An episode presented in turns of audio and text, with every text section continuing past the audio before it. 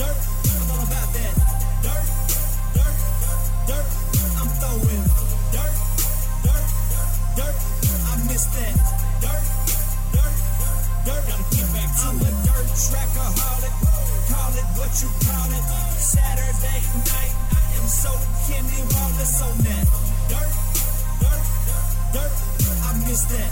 Dirt, dirt, dirt, gotta get back to it. I've been the Kenny Wallace of the rap game. Ever since I hit him with that dirt track thing. Now nationwide, everybody knows my name. They're like, mama, that's Kenny Montgomery. He sings that song we like. Yeah, boy, that's me. Roll out the trailer, I'm flossing. Them Hoosier tires glossing. Them cold kind we're tossing. They know I came to wreck it, yet I rarely bring out a caution.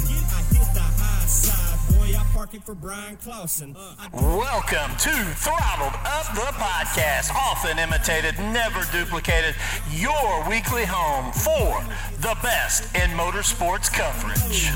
Even your grandpa talking about, man, that boy too cold. We don't sit on twenty-fours, we don't ride on spinners. Uh-uh. I'm posted up on them fifteens with platinum dirt defenders. Yes. Got kids up in my window like, hey, Mo, are you gonna win it? Yeah, I hope y'all brought some stamps, cause y'all know I'm about to send it on it. Dirt. And welcome back to the two thousand nineteen wrap-up of Throttled Up the Podcast. We've had a great two thousand nineteen. I want to thank all of our sponsors and fans that have stuck with us and continue to listen to us. And what we've done is we've put together for your New Year's Day a little wrap-up of some of our favorite interviews throughout two thousand nineteen. We love and appreciate everybody that's come on and been a guest. These were just some of the moments that stood out to us throughout two thousand nineteen. We hope you enjoy. We got Marty O'Neill and Joe Hartwell there from Hartwell Racing and uh, the number nineteen uh, Indiana Pro late model car in-house this evening. And then one of our guest hosts tonight, my good buddy Dirk Smith. Thanks for having me. So, Marty, I want to throw it out to you first, bud. And, and Marty, I want to say I really appreciate you coming down. We've we've been excited to have you on the show and, and wanted to have you down with us. And uh, where'd all this start, man? Oh, my. That's been many years ago. Uh, I guess when I was fourteen years old or so, well, my dad was brought up racing. And I always wanted to do it. And... Uh, one year I said, man, I really want to race, Dad. I want to race this year. And he said, okay. And uh, he had an sixty-four uh, Falcon, and he let me in it, which we did pretty good until I crashed it. And then, uh, and then it, it just went on from there. You know, we just kept building and building. About how old were you there when, when you, you drove that car? I was fifteen when I started, yes. Really? Yeah. Wow. And then I uh, went to a, uh, I forget what year Mustang it was. And we raced it for a couple of years. And then uh, I built my own car, an sixty-four Fairlane. And then after that, I started racing for Donnie Bremmett.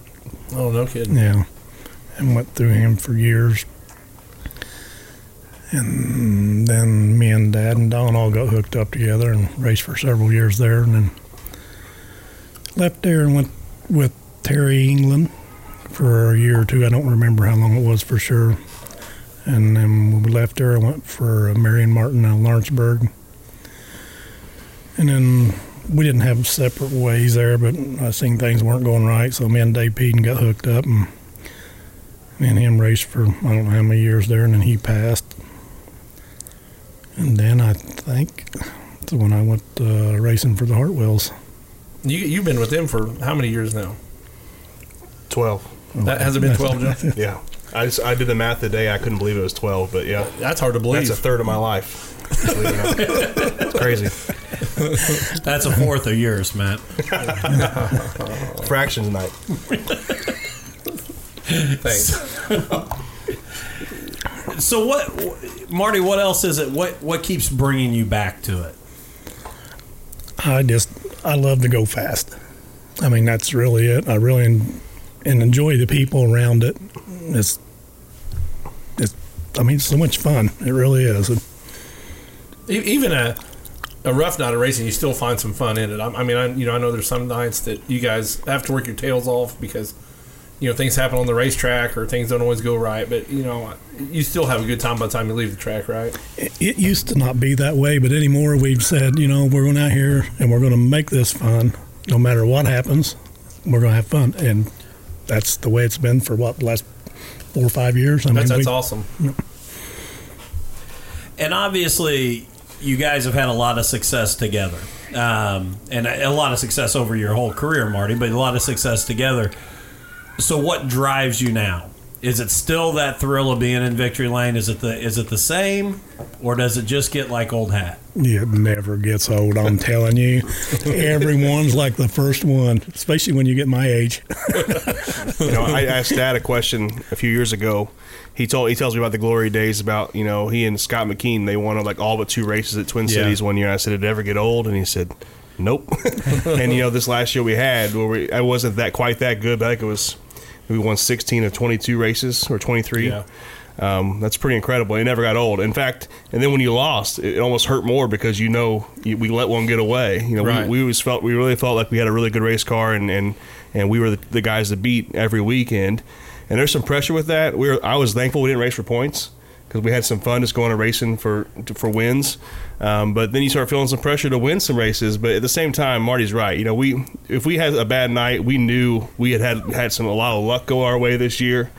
Um, we were just happy. You know, every, every night I had a good time. And the camping, you know, I think, honestly, when you guys started camping at the racetracks, when this thing got even more fun, you oh, know, we yeah. always just, after the races, we're going to have fun no matter what.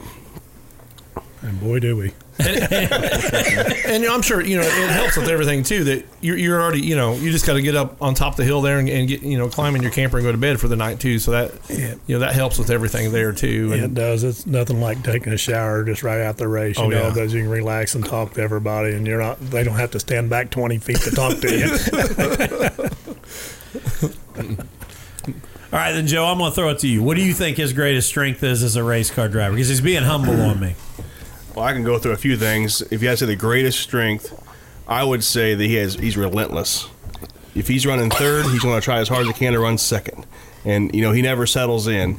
Um, you know, I, he's going to get the most, absolute most out of a race car. You know, we have a third-place car. He's going to run third or second or first. I mean, that's that's how good he is.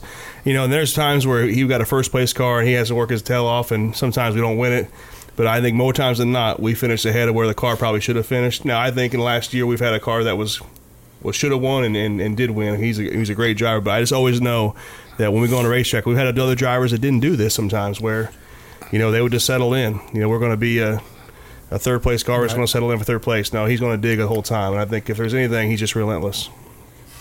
I, th- I think, you know, just me watching – you're just so smooth on the racetrack. Like, you know where you need to go on the track also. And, you know, that I, I think that helps out there, you know. It, well, it's not that I that I really know where to go. It's that I'm searching so we can go better. I mean, but, I mean, you make it look smooth. I mean, you you really do, you know. It, you, you can watch a driver, you know, when you're going around the racetrack and you see a guy just looks like he's really working. And, and you just really feel like, you know, like Joe said, you're just kind of settled in, you know, in the car and ready to go to work. You're very comfortable, I guess. I'll, I'll use that word instead.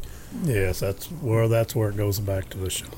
You know, the shop for the guys doing so much work to the car to make it do whatever you want to do instead of have to wrestle around the racetrack. I mean, it's a big difference. I do want I do want to ask this, and I'm going to get my one question in here now because we've talked on here several times. Marty asked me if I was dropped on my head as a child because I love my sprint cars, but he was. Um, I, I do want to ask, you got in the sprint car for the Fun Fest. I know we talked a little bit off off air, but what was it like to transition from that late model to a sprint car? Unbelievable. The steering, I thought we had a quick steering in our late model. No way. That, I mean, no comparison. I could not hold that thing straight. And the, plus the power they got, you know, it's just explosive power. And I don't know how them guys drive it with no side bite. I mean, that big tire, it, there's no side bite in one. You think that big tire, though, would, ha- would produce some side and, bite, wouldn't you? Well, I didn't feel it. And it's funny because in the same sense, when, when we had Pete and Drew Abel on, and Pete was talking about Drew getting in a late model, he said, he knew what he was going to say. It's big.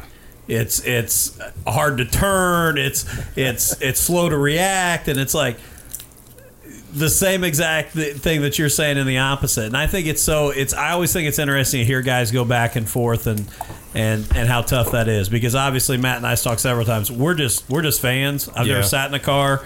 I've never drove anything. Um, even though shout out to anybody that wants us at the Fun Fest, uh, Matt and I to race each other. Um, Indiv- individually, though, just by clock. Yeah, we've said we can't be we on the track. We tear way together. Too much stuff up if we got out there together. Yeah, so someone's that. retiring and wants to trash all their stuff, we'll yeah. race together, but otherwise it's got to be on the clock. And that's even a, a chance. Did it feel awkward to you not having that whole right side of the car to your, you know, to your right side when using the sprint car? I mean, did that feel different to you at all? Or no, there was no difference in that whatsoever. I mean, you always, I'm always looking forward anyway. So. Right. But no, there was not that. It was just the uh, the sliding. I'm like, is it ever going to stop? You know, our cars, you know, you can pick the throttle up and it'll come on around and turn with you. And these here just keep sliding. You pick the throttle up and they want to jump sideways with you. Wow. It could have been me a lot too hard on the throttle, too, you know. Well, from four hundred horse to eight hundred and some, you know, there's a little difference. But so what I, is going on right now? You got like four other T Vs you can watch something. I'm out here focused on the Winter Nationals. So, uh, but no, it is. And see, Eldora, she, I mean, she lived through it all. So she now she yeah. gets it. She understands it. I mean, she she has her, her sprinkles on her drink when, yeah. during the races. Oh, yeah. And, oh, yeah. You gotta get Sprink- sprinkles are always good. Um, so. You got to have sprinkles. I don't personally like them, but they do. Well, you drive fast enough, it blows all the sprinkles off. So, I uh, and I do want to say this, because you brought it up, Joe, and, and we've we've talked before, because you said something about you and I at work, and right. and one of the greatest things you ever said to me was you sent me an email last year, and I think it was coming up to maybe it wasn't the Jackson, it was before the Jackson, but there was rumors that that Bloomer was going to show up, and you sent me an email about Black Sunshine might be there. And I said, oh, yeah, I heard Bloomer may be showing up. And you walk by and you go, do you know how great it is to have a boss that actually knows what that means? Yeah, it was Black Sunshine. And Bloomer. It, was, it yeah. was the greatest compliment I maybe ever got, because you're like, thank you. Right. Thank you for at least answering my email. Nobody else in the building has any idea what that is. Oh, no. Yeah. Oh, I, I, sorry. One more person. Yeah. Yes. And kids. There's a lot of kids that they Oh, yeah. Our, our students absolutely yeah. do. So. Uh, but, yeah, that was one of the best. But I do want to yeah, he, he sent you that and then walked out and realized, oh, yeah, he's a sprint car fan, so he's not that cool.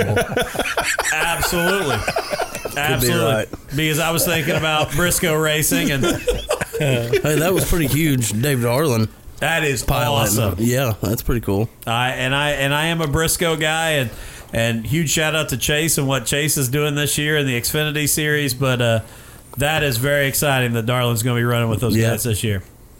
Welcome back to Throttled Up the Podcast. It is officially our one-year anniversary. This year, or this week, one year ago, we sat here and started our first episode. I believe it was called Racing is Back. Yes. Which was um, a bad premonition, because I don't think we raced for a month after we started that first episode. I think you're exactly right. I think we made it to the racetrack twice in the next month, but never raced. We all got there and had to leave because of the rain. So, but uh, so we're not going to make any, uh, you know, assumptions. We're just going to say, hey, that the the it's close. The Indian Icebreaker is, is close. It's this Saturday, um, and we're we're hoping and keeping our fingers crossed. But uh, for those of you, again, we apologize. This is going to come out a little later. We couldn't get on Facebook Live. Thank you, Mark Zuckerberg.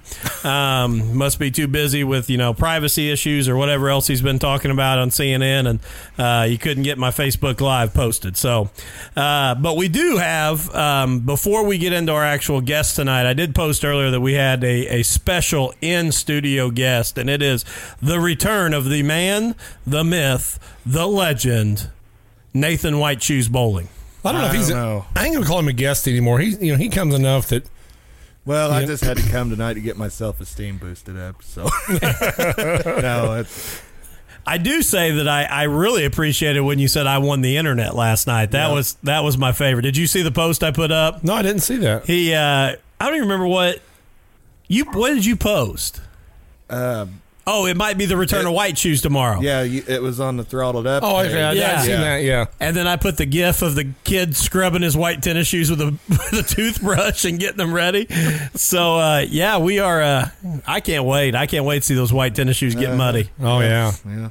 Yeah. Um, so, but uh, Matt, like I said, a year in, man, and uh, this is the forty-first episode we've put out. And, you know, I, I want to say that it's, it, it's been really cool. It's been a lot of fun. It's crazy to me that we're a year in and forty-one episodes in. And, uh, you know, I just I appreciate you always being my, my sidekick here and, and, and doing the show with me. But even though we, we joke with him, uh, Steve Maynard is on the phone with us tonight, uh, works at Earnhardt uh, Technologies Group. He reached out to us all the way from Mooresville, North Carolina, uh, and wanted to come on. And, Steve, man, I appreciate it, and welcome to Throttled Up the Podcast. Yeah, man, thanks a lot. I'm, I'm glad you guys got, got a chance to have me on there. And, Steve, so... And- Go yeah. ahead. Go ahead. And I, I was just going to say, and I am a Seymour Owl for everybody that's wondering. That purple, that purple team. Yeah. I almost had him. I cut in right there at the right I time know, to block it, and I, I backed out. I shouldn't. I shouldn't have done it. You know, you, when you get the, when you got the opening on the racetrack, you got to shoot the gap, and I, I pulled back and, and waited. So hey, you, sometimes you just can't pick where your parents live. So. But, Steve, right. Obviously, man, you've not just made racing a passion for you. You've made it a career. And where did that passion start? Well, I guess it started really right there uh, in, in uh, at Brownstown Speedway. Uh, you know, being local there, um, we would always, my family and, and I would go to the racetracks on Saturday night. And Brownstown was always uh, my favorite place to go. And because the racing was always so good. And, and I just, from that very early age, I just decided that I wanted to work on race cars, and whatever it took to do that, I was gonna, I was gonna make it happen. And uh, so, you know, that's kind of where it started. So, what was the first car you, you helped work on? Was it a local dirt car, or did you did you really? Start- yeah, I mean, really, um, I had some family that raced. Um, kind of got to be around that group a little bit, and um, I grew up across the street from um, the Munning brothers that raced A S A with yeah. Mike Eddy, yeah. and uh, I hung out in that shop a lot. So that was my first taste of, of real race race cars was was asphalt cars, and uh, but you know I didn't get to go to those races much, and and. Uh, because they traveled quite a bit, and of course, you know, I was I was only eight, nine, ten-year-old boy then. So, um, but then, you know, like I said, just after going to Brownstown and and, and meeting, um, I actually got to meet um, for the first time down there uh, C J Masters, and got to talking to him, and and um, C J said invited me to come down to their shop there in Crozier and talk to the boys and um, about a job and. And the rest is history there, and so I've just progressed along from from that time. Steve, I want to ask you this. You know, you talk about you guys make the parts for the dirt modifieds, the asphalt late models, and the dirt late models. What would you say is the advantage of, of getting involved with Earnhardt Technology Groups? How can you help that driver that wants to go to the next level? Well, I would say that there's a, there's a, a number of things. Um, first of all, you know, we try to build parts that are um, user-friendly, uh, parts that come with an explanation, not just build a part and sell it to you. Um, so not just the parts. I mean, there's there's feedback that you get. Um, fortunate where we're at, uh, we've been able to work with some real good race car drivers over the years and some good teams and, and build a pretty good notebook of, of what it takes to, to, to be successful. And so, uh, you know, that that's a big part of it. Um, all of our parts, obviously, with the Earnhardt name on them, are are the best that you could possibly build. Um, we just build a really high quality and high end part that that you know I, I feel like um, there was a place for it in our sport. It may, you know, there's there's there's certainly things that, that we do that that cost money. Um, But there's there's a lot of speed to be had, you know, and, and we do try to do a lot, a fair amount of uh, testing and uh, engineering and R and D work on anything that we build, uh, And that starts with those top-tier teams, you know, with those guys running that stuff out there uh, on the tour and racing it night in, night out with the best of the best. Well, that just – I can spread that out to, to all the customers, uh, you know, so I, I feel like that's a that's one of the, the good key uh, ingredients to, to why we're successful at E T G. And, Steve, I'm going to ask you this. I'm going to, I'm going to go back a little bit here as we talked about you kind of growing up there at Brownstown Speedway. Who were some of those heroes when you were growing up and that you just really loved to get to see at Brownstown Speedway? Oh, man, there was a lot of them. But, I mean, I first off, you know, I, I would say that that growing up there, names like Curry, um, um, Gil, um, those got Pierce. Those guys were, you know, those guys were, were fun to watch. They really were, and not only were they, uh, not only were they fun to watch, but they were fun to, to interact with. As a as a young boy going up to them, you know, you look up to them and, and, and you and you talk to them, and, and they were just full of passion about what they did. You know, I think at that time those guys were pretty much racing for, for a hobby. You know, it really wasn't it wasn't their livelihood. And they was having so much fun doing it, you know. So uh, those three guys there come to mind. And, you know, there, there was, you know, Mike Jewell, um, Rick Hines, you know, all those guys um, just, you know, were it was a ball to get a to, to watch those guys race for sure. You know, I'll, I'll tell you, when I was a kid there, there was, there was a time there that I actually expected Rick Hines to go to NASCAR. I mean, it, you know, that he had a – a short period of absolute domination there that I really thought he was going to move on, you know, to the next level of racing there. Yeah, you know, there's a lot of guys that could, could potentially and, and have absolutely have the, the ability to do it, I believe. I, I just think that that some of those guys, I think, you know, they they choose to stay where they're at because, I mean, dirt racing is is so exciting and so um, – so fun, you know, it, it's just good racing. The the cars are fun. Um, so I, I think a lot of those guys make, make decisions that keep them in dirt late model racing and don't go to NASCAR because, you know, it, it's just, it seems like once they get to the cup level and that, a lot of the fun's gone out of it. And oh, yeah. um, I, I'm not sure they, they really, you know, want to do that.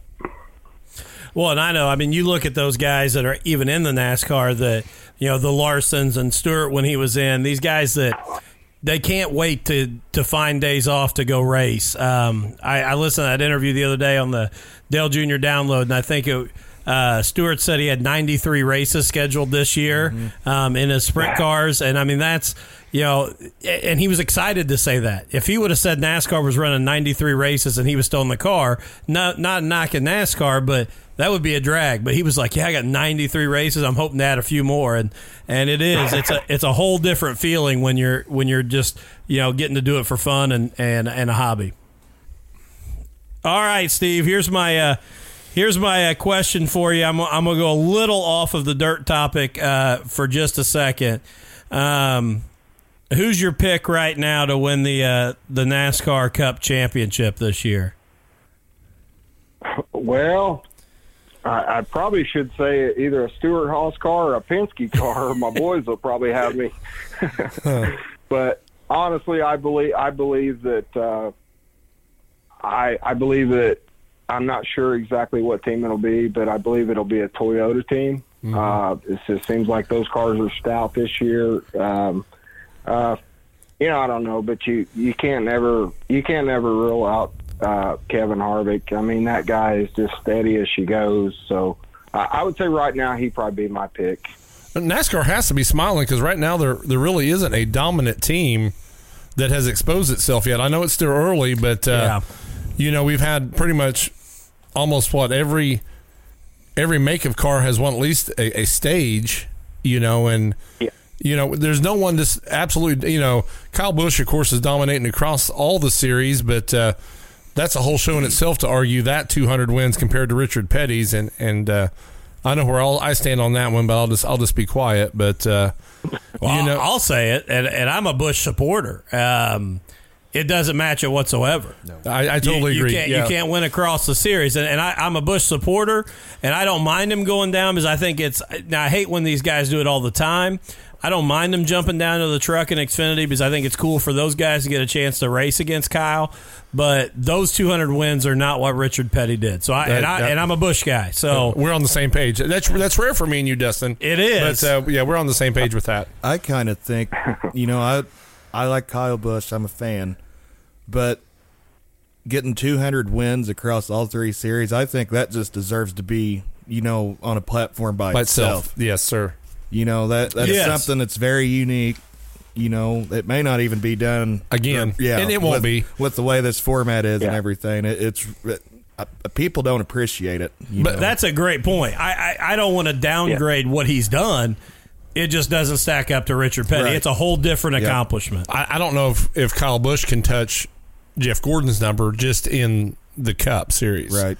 You know, well you you got to you got to kind of relate it to the time too. You know, when Richard was winning those races, there probably wasn't but maybe three or four guys that could really, mm-hmm. you know, get it done. Yeah. Or as today, you know, Kyle's, he's racing against uh, a whole lot more uh, teams that are capable of winning and, and, and a lot of uh, a lot of technology behind those guys. So uh, it's I'm not saying it's any easier for Kyle, but I just think the, the era has a little bit to do with it too.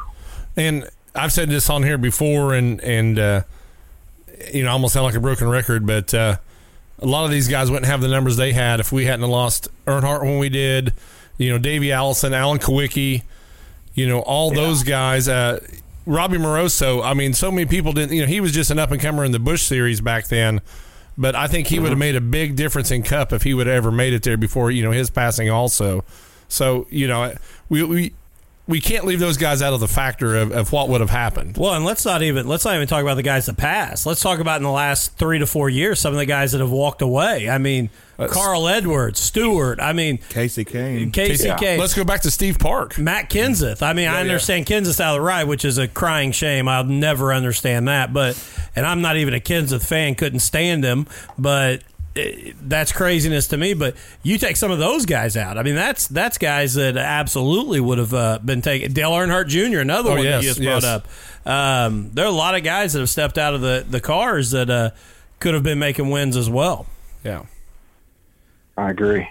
Uh, A J Allmendinger. I, I tell you what, I, I rooted for that oh, boy man. more than yep. just because he was always an underdog. You know, I was a I was actually a Dinger fan, and, and I hated the fact that uh, – he's sidelined this year. You know, he, he made it interesting. Absolutely. Yeah, for sure. Yeah.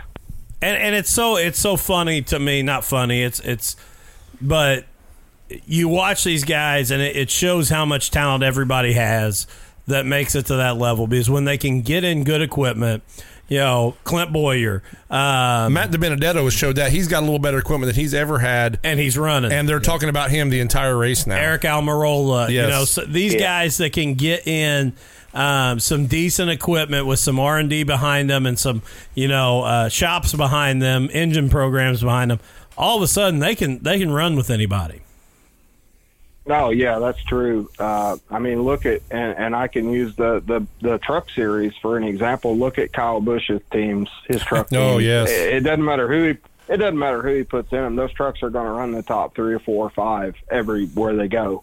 Uh, yeah. Not taken away from anything that, of those kids that are driving them, but that is superior equipment. Yes. You know? So when you get an opportunity to sit down in one of those trucks that that Kyle Busch is basically – Uh, done all the legwork for you, and you get in it and you mash the gas and hang on the steering wheel, you know, that that's that that helps a lot. You know, that helps a lot.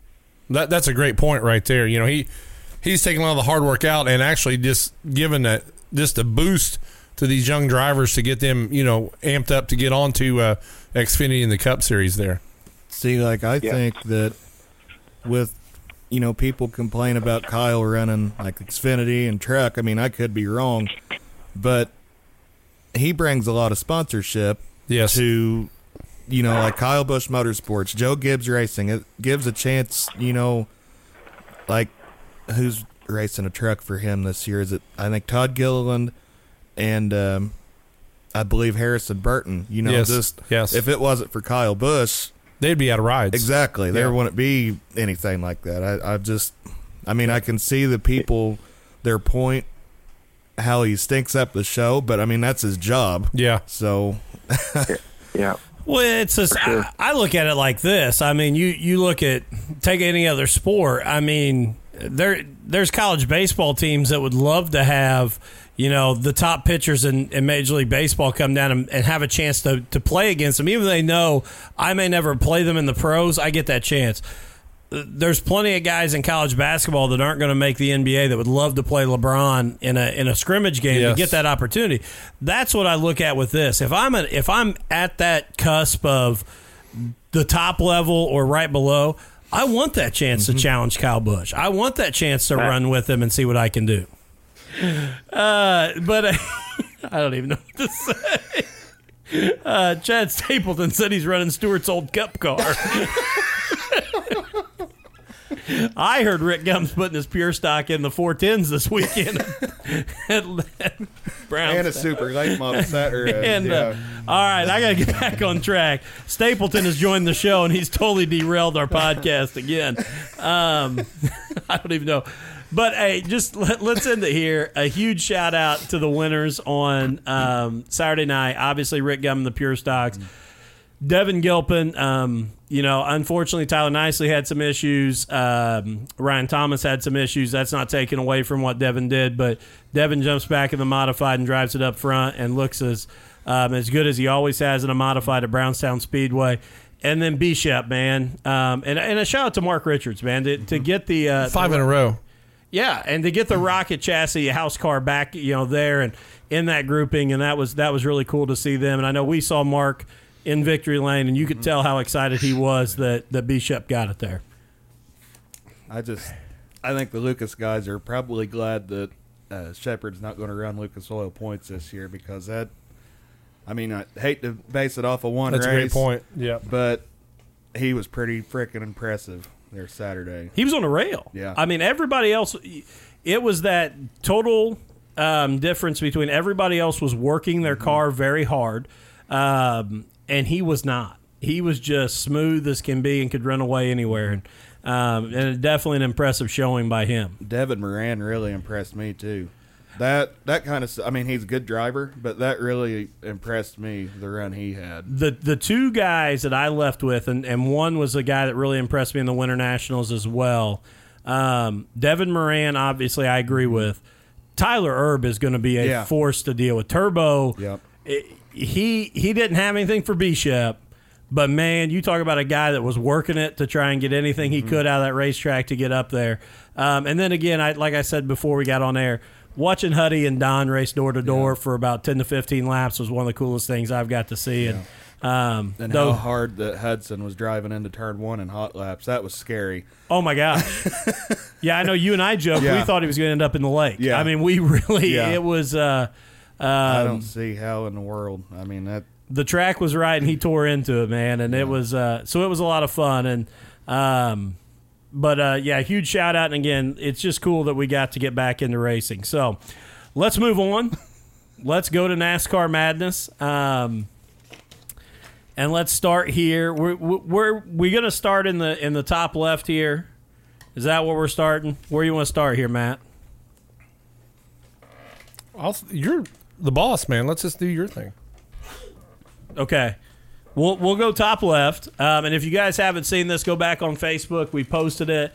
Um, I literally just searched NASCAR March Madness bracket, and we found this the other night with Matt and I sitting here and decided to do this.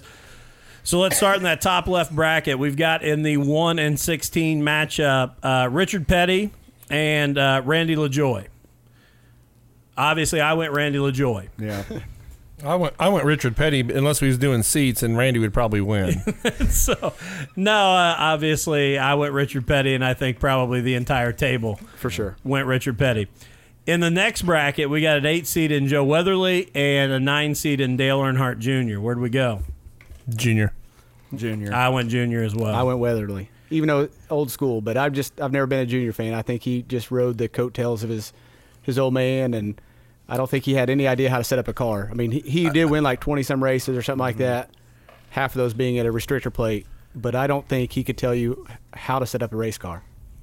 I would probably have agreed with you until I, I just got done reading his book that that he wrote over his concussions, and I have a different outlook on Junior now. So that's that's why I gave him a little love coming uh, coming out of there. So. And I'm going to be honest, too. I, I, I went Junior as well, and part of it is I've been listening to the Dale Junior Download, and I've gotten a lot more respect. Yes, yeah. um, that too, yep. As he talks about his days in the dirt late model and, you know, working the car. And even the other day when him and Stewart were talking about how they had cheated, um, uh, you know, and well, some... A, a race car driver cheat? Huh. uh, the only, there is no way. Wow. The only honest... I don't know if you realize this. The only honest race car driver out there is Chad Stapleton. Well, that, everybody oh. knows that. So, um, so yeah, I went Junior as well. Next one, we've got Awesome Bill from so, Dawson. So, so Junior gets the win, right? I, yeah, I went Junior. I for think once. Junior for us. uh, three, three out of four, so Junior gets the win.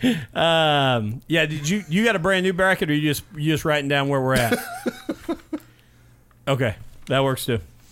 Uh, next one, we got a five twelve matchup. Awesome Bill from Dawsonville and Swerve and Ernie.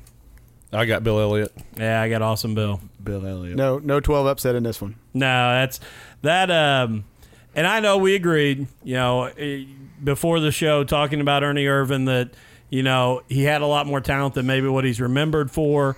Um, head injury uh, cut his his career short there. So. But he walked into a, a barnstorm there against Bill Elliott right there in the first round. And then uh, we've got Tim Flock and Bill Rexford. Tim Flock. Tim Flock. Tim Flock. Mm-hmm. Man, we're well, not. What happened to the arguing on this? Yeah, thing? We're not getting a whole lot of debate yet. Uh, next one, six eleven, Terry Labonte and Buddy Baker. Buddy Baker. I went with Texas Terry. I went with Terry Labonte as Terry well. Labonte.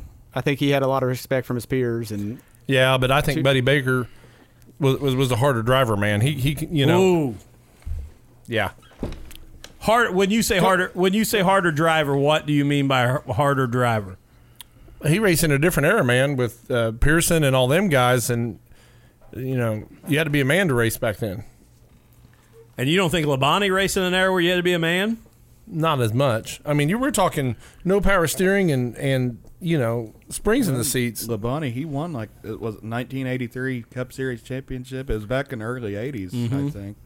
He won, but. Yeah, I see. I'll take yeah, the he, loss. He won eight. I mean, I'm just giving some love to Buddy Baker. Yeah. No, and I'm not. I'm not no, saying yeah. Buddy didn't have anything. I'm Ter- just saying Terry won eighty-four and then again ninety-six. Yeah, eighty-four, I mean, yeah. You're talking about twelve yeah. years apart. I mean, yeah. Went against different drivers. I mean, I just think I think you look over the career. I mean, I think Labonte's the guy. Like I told you before we started, I pick guys sometimes just to argue. Next, I'll, I'll take the loss. Next, and I think once we get out of the first round, we're gonna have a lot more arguments because it I, gets it gets heated up then. Uh, next one, I, I was born Chad. I was born when, when he was racing. The only one in the room that was born, but I was born.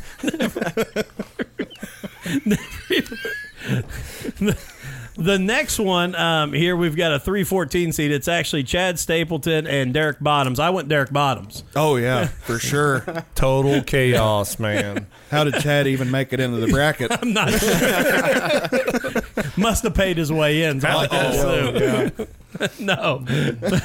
Next one up, we got a three fourteen seed. Uh, Rusty Wallace and Jack Sprague. Rusty. Rusty. Rusty. Rusty. Rusty. Yep. Yeah, not even close.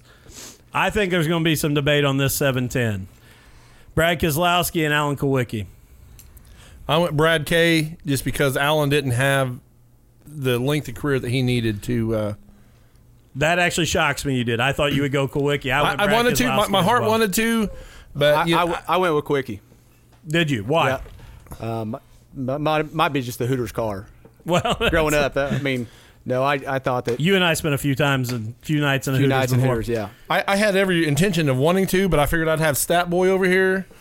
And, uh, you know, Alan's stats don't stand up to, to Brad K's, and K's got the freaking, uh, you know, championship, so... Yeah. I like Brad K also, by the way, before we get too off subject. Stapleton.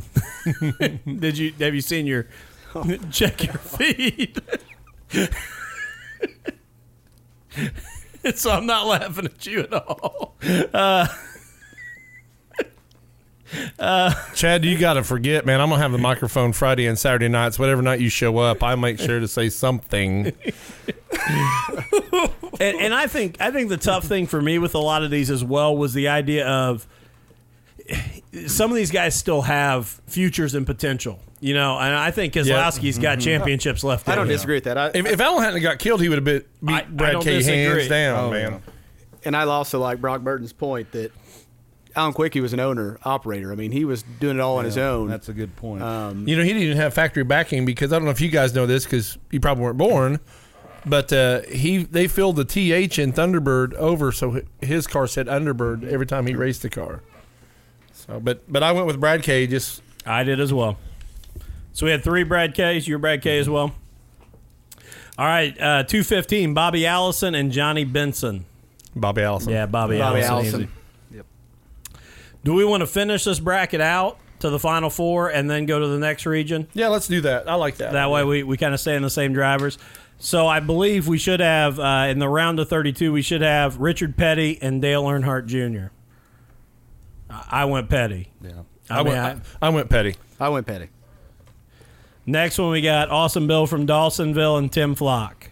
Elliott. That was Elliott. I went with Tim Flock. Again, I mean, a guy you're talking about a guy who won twenty percent of his races. Elliott's, and, Elliott's the first million-dollar winner. And I think NASCAR covered it up by kicking him out because he won so many races he was actually in. He won over twenty percent of his races in NASCAR, and they kick him out because he wanted to start a driver's union. Um, you give that guy the career that Bill Elliott had, the length of time, and I think that... And I don't disagree, but for me, when I think back to Bill Elliott, I think, and when you talk about being a man's man... I think back to running some of these big tracks before restrictor plates when you're doing two twenty into the corner. Yeah, he's, I mean, he's the fastest guy in NASCAR. I mean, that, to me, mm-hmm. you got to be a man's man to think, that wall's at the other end of this straightaway, and I'm going to barrel down in there and hope this thing turns left. Um, so that's why I, I, I, had to, I had to stick with uh, Awesome Bill. Yep, me too. All right, then we should have Terry Labonte and Rusty Wallace. Rusty. Rusty. I was Rusty, Rusty. as well. And then Keselowski and Bobby Allison. Brad K. Bobby Allison. See, I went Bobby Allison Bobby there. Allison. You had Brad K. Why? I just did.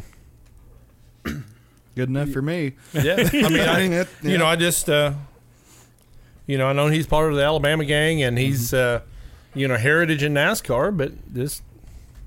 I went opposite, man. That's all right. I mean, and, that's, and you didn't expect that, did you? I did not expect that. I now he, he thought it'd be all yeah. old school. See, he, he I didn't cool. think it'd be all old school. I heard this back in the day, but cool Bobby Allison story.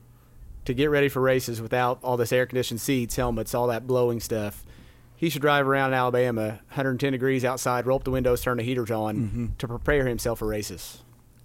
I've heard that too. That's what I wish I could say I used to do when the air conditioning went out of my S ten, but I wasn't preparing myself for races. I just didn't have money to fix it.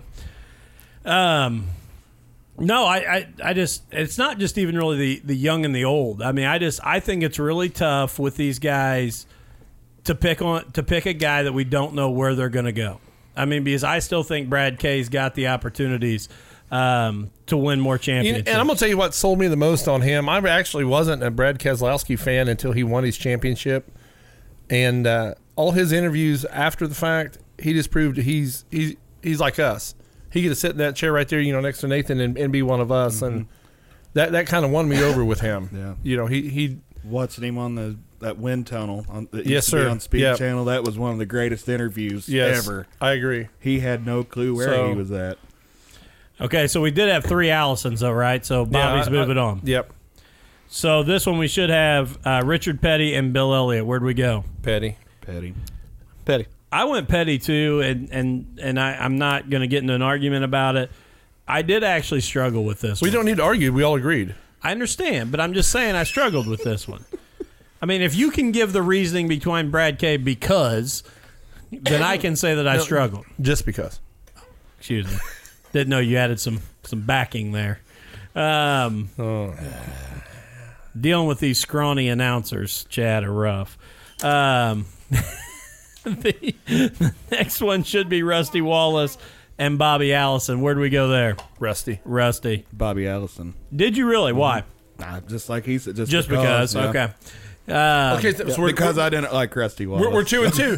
we're two and two, so we, we're gonna have to debate this one out. Then did did Brandon go? Bobby, Bobby Austin. Okay, yeah. Go for it. Why Bobby? He's got a just because. um, Which in the I, world of trial law is great defense. This, I mean, this would I mean when I asked you when you put this on, it probably had to be, depend on what track it would be as well. I mean, I, if, I, if, if it's a short track, I'm going Rusty Wallace all day long. I, I mean, think I that's the other tough thing. Against anybody. But I just, um, I kind of uh, went outside of NASCAR on my Rusty decision, and look at Rusty's upbringing. You know, racing almost everything before he got to NASCAR, mm-hmm. and that was that was what beat Rusty out of Bobby Allison for me. I just think Bob, I, I I picked Bobby just going back to the fact that he raced among a lot of those great drivers. I mean, I know Rusty had some really good drivers as well, um, but just competing against Petty and those guys. Buddy Baker out. didn't. You, you guys just kicked me right out of Buddy Baker, but now, now Bobby Allison raced against him, and he's you know where he's in the in the Elite Eight there. See, and I, I struggle with that argument because I think Rusty raced against some of the best as well. Yes, he did. I I'm, mean, I'm right there with you, Dustin. I mean, when we get to farther brackets, I think Rusty raced against some of the best, as, uh, for my opinion, as well. I got a feeling when we get farther into this, this is going to get a little rough. I like it. But, you know, he's arguing that he raced the best. That's why we need to move him on. But you guys laughed at me when I had Buddy Baker, who raced the same people. Well, but I'm, I'm still on that other side. I'm still laughing at both of you. Yeah. Me and you got Rusty right now. We're, we're in alliance on this one. So I need to I need to know where my friends are. I I here's my thing again, and and for me, and I'm gonna bring something up later, but it's not for this Brock bracket. Burton, yeah, Brock Burton. Rusty raced at a far more competitive time. I, I think well, that the, uh, I don't, I don't disagree with that. I mean, heck, Petty always gets the credit for being the best ever, but there was no corporate sponsors. You ran what you brought, and he, like somebody else posted, I mean, he, he had the best of the best. He was he was the first guy to almost get a corporate sponsorship. And, and he was the richest, you know. Oh, yeah, yeah. I agree. Yeah. Well, and, and Nathan, you and I have had this debate, not not to go right back to Richard Petty, but, you know, people complain about the racing that's mm-hmm. in NASCAR today. Go back to those races. I mean, he lapped the field. Yeah, I mean, yeah. he was running away yeah. with it. There was no, you know, if you if you want to talk back to, I know we did Stewart's Greatest Sound Bites last week, or, or Matt and I did the other yeah, night. But yeah, we didn't post those. When when you talk about, you know, uh, what is racing and what is passing, Stewart's famous soundbite, you know, we can go to four sixty-five and watch passing yeah. all day long. Petty was able to really dominate the sport. Mm-hmm. That's why with some of these guys, I went Rusty Wallace because I feel like that was a very competitive era when technology had come in, and we can argue whether technology's been good or bad, but the cars are more even, and I think he was a a more skillful driver. I know I'm probably going to get killed for saying that. So but. You're shaking your head. So you, we've swayed you? No, I'm just, I don't know. I'm, well, you got to sway one of you. We either one of us got to sway or you one of you guys. I'm going with what I had wrote down in the first place. I'm going to stand strong. Final. I'm going to stand strong with Rusty, man. Okay, we'll just we'll just leave it at, at that for the sake of time. So we've got either Petty and Rusty Wallace, which is what Matt and I have, correct? Matt, you're Petty yep. and Rusty Wallace, um, yes. and then the uh, the wrong uh, group has Petty and Bobby Allison. Um, I went Richard Petty out of that group as well. I went Rusty, and and I can see that, but I still I, I still went Richard Petty mm-hmm. because I, I right I here, still went Richard Petty as well. Greg Durbin, you know. He outmoneyed him, and that's what he really did. I agree one hundred percent, but we can also talk about in the times, even as I'm resting, as I'm arguing for Rusty in some of these things, and especially as we get into these new guys with Brad Did Kay you have Petty too? Mm-hmm. And Kyle Busch, we can talk about the mega teams that have formed now, and if you're not part of Hendrick or Gibbs, um, you know, or you know Roush Fenway, Stuart Haas, you're going to struggle, you know, to, to be a part of the sport. I, I do think he did, but here's the deal. He still outmoneyed him for a long, long time. He still did it very consistently, and he still did it very well. And I'll, that's I'll why concede. I went Richard Petty. I'll concede, but uh, I'm I'm conceding with the protest because I got I had Rusty in my Final Four. I struggled with, with that, that decision, but I went that way. All right, let's uh, let's pause real quick. Um, to get our next round of sponsors in here, and then we'll come right back to the next bracket. We've all heard horror stories about insurance companies and insurance agents. Let me tell you about my family's agent, Tommy Taylor.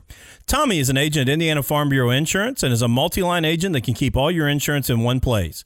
Why is a dedicated agent so important? When you have the unexpected occur, you'd much rather know the person on the other end of the phone.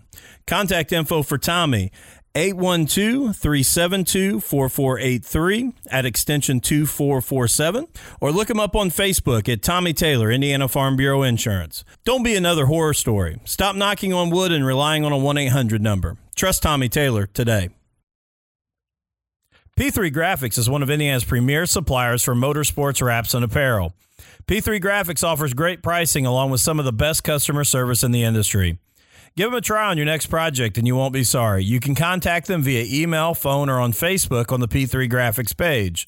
To find out more, go to w w w dot p three graphics dot com. Again, that's w w w dot p three graphics dot com. Hey, give Brad at Brad Irwin Customs a call for bodies, interiors, fab work, setup, and consulting. With Brad Irwin Customs, you can stick them deeper. Call him today at eight one two, two one six, three nine zero zero. All right. Let's go. Uh, do we want to go to the bracket just below that or the one to the right? Where let's are we go, going? Let's go to the right because I think the one just below that's going to be the biggest argument. That, that is yeah. the, the, and the and that West bracket by far, to me, is the the toughest. Mm-hmm. Uh, yeah. It, it has the best I riders. Had. I mean, they were yeah. some guys that just got I, I agree with that. So I'm going to let you go ahead. We're going to the East bracket. I'm going to let you read them off this time. Dale Earnhardt and Todd Bodine. Earnhardt. Todd Bodine. No, I'm just kidding.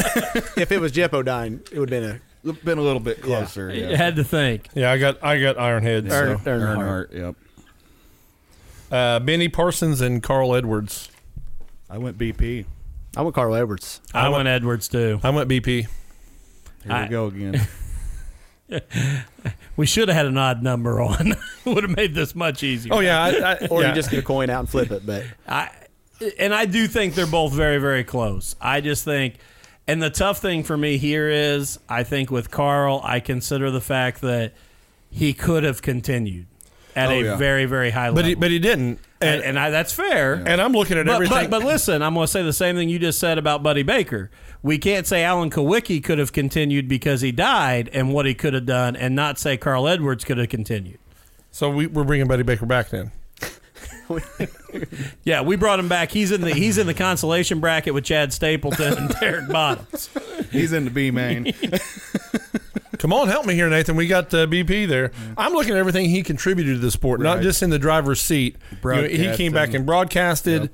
You know, he, he did a whole lot more. When Kyle walked away from the sport, he walked away. You know, he, he is con- no longer contributing to the sport. Benny contributed till he died. I just think if we're talking about drivers, I think that Carl Edwards has won in everything he's ever set in. Mm-hmm. Not saying that Benny didn't, but I thought he proved himself. I don't know. That's just. And here's the deal. I'm going to be one hundred percent honest. I'm really not going to argue this one a whole lot because whoever they are is getting slaughtered Slaughter the next round. Yeah, that's so right. Yeah, I'm, yeah they're I'm just not, moving on one more. I mean, you're exactly right. I mean, so, so I'll, I'll concede to whichever one you want to put because, again, they're not going anywhere. Um, so, all right, this this for you. We'll put we'll move Edwards on. He's trying to save some of these favors yeah. so he can get his uh-huh. later. Yeah, because I don't care about that one really. I, I don't either. I mean, I, it is what it is because the next round's over. All right, Kevin Harvick, Jeffrey Bodine.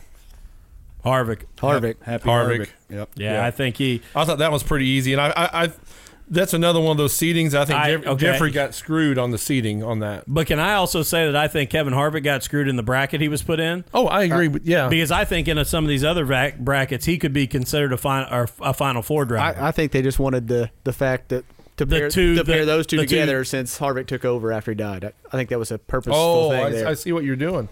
Just yeah. like just like the N C double A bracket. They'll, I, they'll put teams so they make sure they face each other again. I think that's what happened. And I don't disagree. But I, when I sat there and thought about that, if I put him in some of the other brackets, I struggle not bringing Harvick out as a Final Four team. I mean, when you talk about the dominance he's shown consistently since getting in a cup car, it's hard for me not to say he shouldn't be there. Now, the guy he's going to run into makes it extremely difficult to, to move him on. And I, and I took a long time on that decision I, as well. I did too. Buck Baker, Curtis Turner. I was Buck Baker.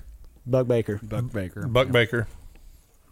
Curtis Turner is one of the one, one, like maybe one out of two guys I didn't know. All right. Kurt Busch and Red Byron.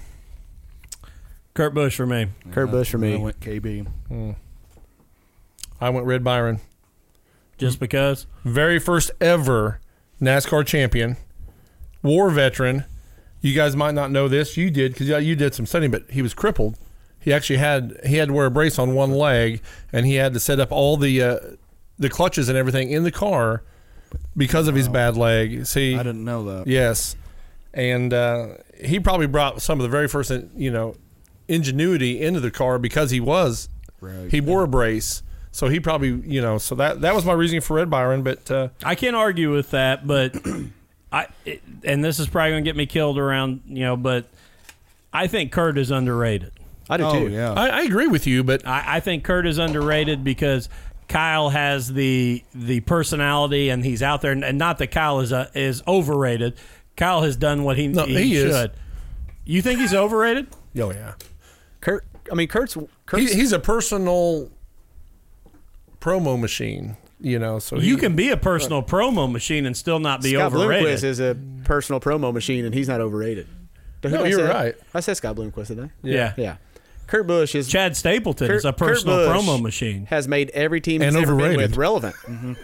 Furniture yeah. Row, Furniture Row. He, uh, he yep. made them relevant. Yep. And that, and that's what got Truex there. And now going with the one car, I mean, making it relevant again. I mean, it was relevant when Jamie Murray won a couple races. It, But all right, I'll concede to Kurt. But with Kurt, but Busch, I just want to, I want to on the record that I gave Red Byron, the very first ever NASCAR champion, a love.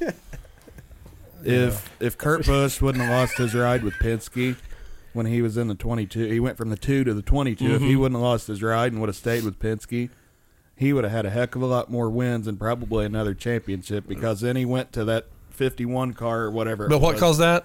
A crazy attitude, crazy girlfriend, also. Or yeah, yeah, then, yeah. yeah. I'd also crazy, like, crazy girlfriend about ruined his career. Yep, you're exactly right. I'd also like to give the credit to the first guy that ever started fire. I think that you know he's really an innovator. He he was the first guy right. to ever Lee, Lee Petty or Sam Ard. Lee Petty. Lee Petty. Lee Petty. I got Lee Petty also. Fireball Roberts or Jeff Burton. I had to go Fireball Roberts, and I went this way just for Derek Clegg. I figured you went that way because he's a great baseball pitcher. That's why he got nicknamed Fireball. I, I went it just for you Derek Clegg. You probably didn't know Clegg. that either, maybe, did you? Maybe the best nickname oh, ever in NASCAR history. Amen. I went Fireball also. I, so. I did too. I did. All right. Cale Yarborough, Ricky Riller Junior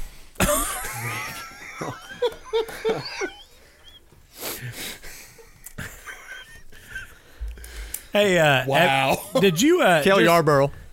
yeah. Just to talk a little NASCAR here, did you uh, happen to get the standings uh, in our, our NASCAR league with um, that you're you're the new member to? Yeah, I'm, I finished fourth this last week. Did you happen to see where I was? You probably didn't look that far no, up. No, I seen you won. That's okay. And then in first, I you maybe didn't get that far up in the standings. It was a ways up there. Mm-hmm. Did you? Who'd you pick in this? Did you, pick, did you pick Cale or your son? You know what? I'll be honest. If he was my boy, I'd be proud of him. Just because he dated Danica. Not because he dated her. I, I went picked, Cale. I picked, I picked Cale also. So, all right. So we got uh, Earnhardt and Edwards. Earnhardt. Earnhardt. Earnhardt. Earnhardt. Uh, Happy Harvick and Buck Baker. Harvick. I went Kevin Harvick. I went Kevin Harvick. I didn't. Really? Yeah. Why? He's, he's not a Harvick fan. I'm not sure, honestly. I just, just realized that. Well, that works. I'm not a good debater, so. Just because. Yeah. All right. Kurt Busch or Lee Petty? Lee Petty. I went Lee Petty. I went Lee Petty as well. I'm out on that I one because I that. actually had Red Byron beating Lee Petty. But uh, you guys give no love to the Army veterans, so we'll I'll go ahead and move Lee Petty up there.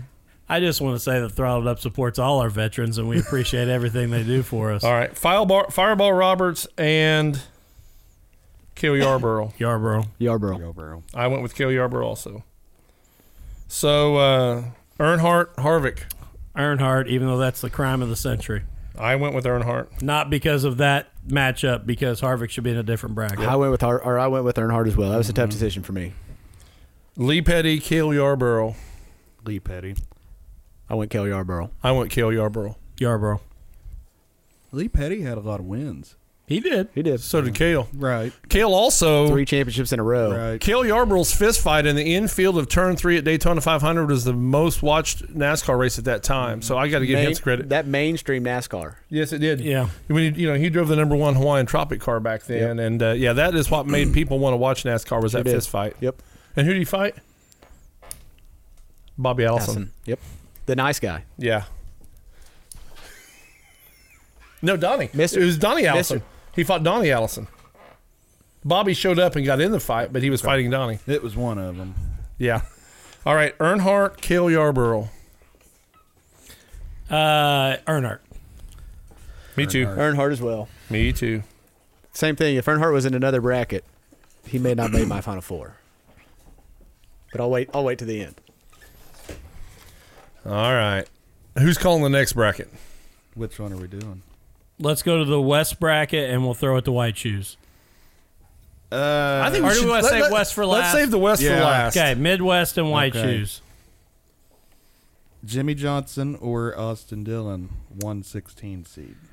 As much as I dislike Jimmy Johnson, I went with Chad Knaus. Uh, you know that I was, think he's led to as many yeah. of the wins and championships. That was probably one of the hardest picks on the paper for me. Because I can't stand Jimmy Johnson, and I almost voted for Austin just just because. Well, but I, but I took Jimmy. I do think Chad Knaus should be tied to it. Oh, he has to be.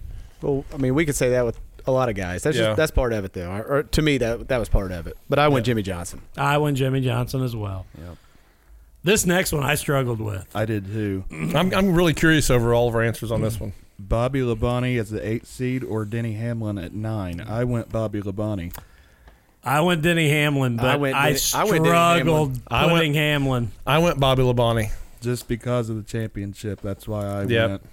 I, I, that's why I did, too. Yep. Bobby Bobby has a championship, yep. and Denny don't. That was no what, argument for me. I, I, I struggled with that one. Yeah, yeah I, I would. I'm fine with. I'm fine with that argument with with Labonte because I, I I literally went back and forth three or four times. Uh, this next one. Uh, Matt Kenseth, five seed, and Joey Logano at twelve. I went Kenseth. I didn't have a problem with this one at all. I was yeah. immediately Matt Kenseth. Yeah, I was. I went Matt Kenseth too, but I think Logano was another one who might have got rigged on his seeding. I yeah. disagree. Here, well, here's where I struggle with this one. I went Kenseth right away, but this is another one where I think I have such a disdain for Joey Logano that I, I probably don't give him the credit he deserves. And I do think, I mean, when you go look at the other twelve seeds, um, I think that I have to agree, I mean, that he probably was underrated in this. His peers have, I mean, even but, though his peers don't like him, I mean, when you look at how they voted on some of the all-time greats, I mean, a lot of guys have Logano pretty high. I, I called Tony Stewart on this one. He asked me if I was crazy if I voted for Joey Logano. So I'll bust this. Thank you. Thanks. No, thank so, you. So, so, so Kenseth moved on in that one, then, yeah. right? Uh, Herb- I'll be honest. That would be Tony Stewart's toughest bracket because he struggled with both of them. Oh yeah, time. Yes he did. Yeah, yeah. Uh, let's see. Herb Thomas and Tim Richmond. Tim Richmond. Tim Richmond. I, I went, went with Herb, Herb Thomas. I did too. Why? Two, two championships. Yep. Two championships. Tim Richmond, zero. If Tim would have got to, yeah. you know, the career, he, you know, if he I guess I went to, with if, and and I was a, a youth when Richmond raced, and, and uh, you know, he, he reminded me a lot of Tony Stewart. You know, he kind of had spunk. You know, he would, you know, would talk to the media, and, you know, he he brought some attitude into NASCAR, and I, I guess that's what I went with. You know, when I was a young kid, I thought, man, he's a pretty cool guy. So he had, yeah. a, he had a pretty boy look too. Yeah. He was a rough guy, but he was. Yeah. A, I mean, yeah, has some yeah, swag. He, he has he, some swag. He's one that could he could come back into NASCAR today with yeah. what they look for. Well, you, you know, the Days of Thunder movie is based on what? Tim Richmond. Not everybody thinks it's Jeff Gordon, but it's, it's actually based on Richmond. Yeah. So, I and and. I can't argue with the the Herb Thomas argument that he won two championships. I think for me, it was just about. who I had more memories of, or or who I'd heard more about, and those kind of things. And I think for me, it was it, it, it was the same kind of thing with Richmond. I don't have his stat written down either, but Herb Thomas is the all-time NASCAR percentage-wise winningest driver. He won twenty-one point some odd percent yeah. of his races. All right, I'll concede to Thomas. I will too. Uh, Bobby Isaac and Greg Biffle. Bobby Isaac. Bobby Isaac. Bobby, Bobby Isaac. Isaac. Although he got out of the car because he heard voices. And he dri- he was the first to drive the twenty-four car also. Did he know that his spotters were in his...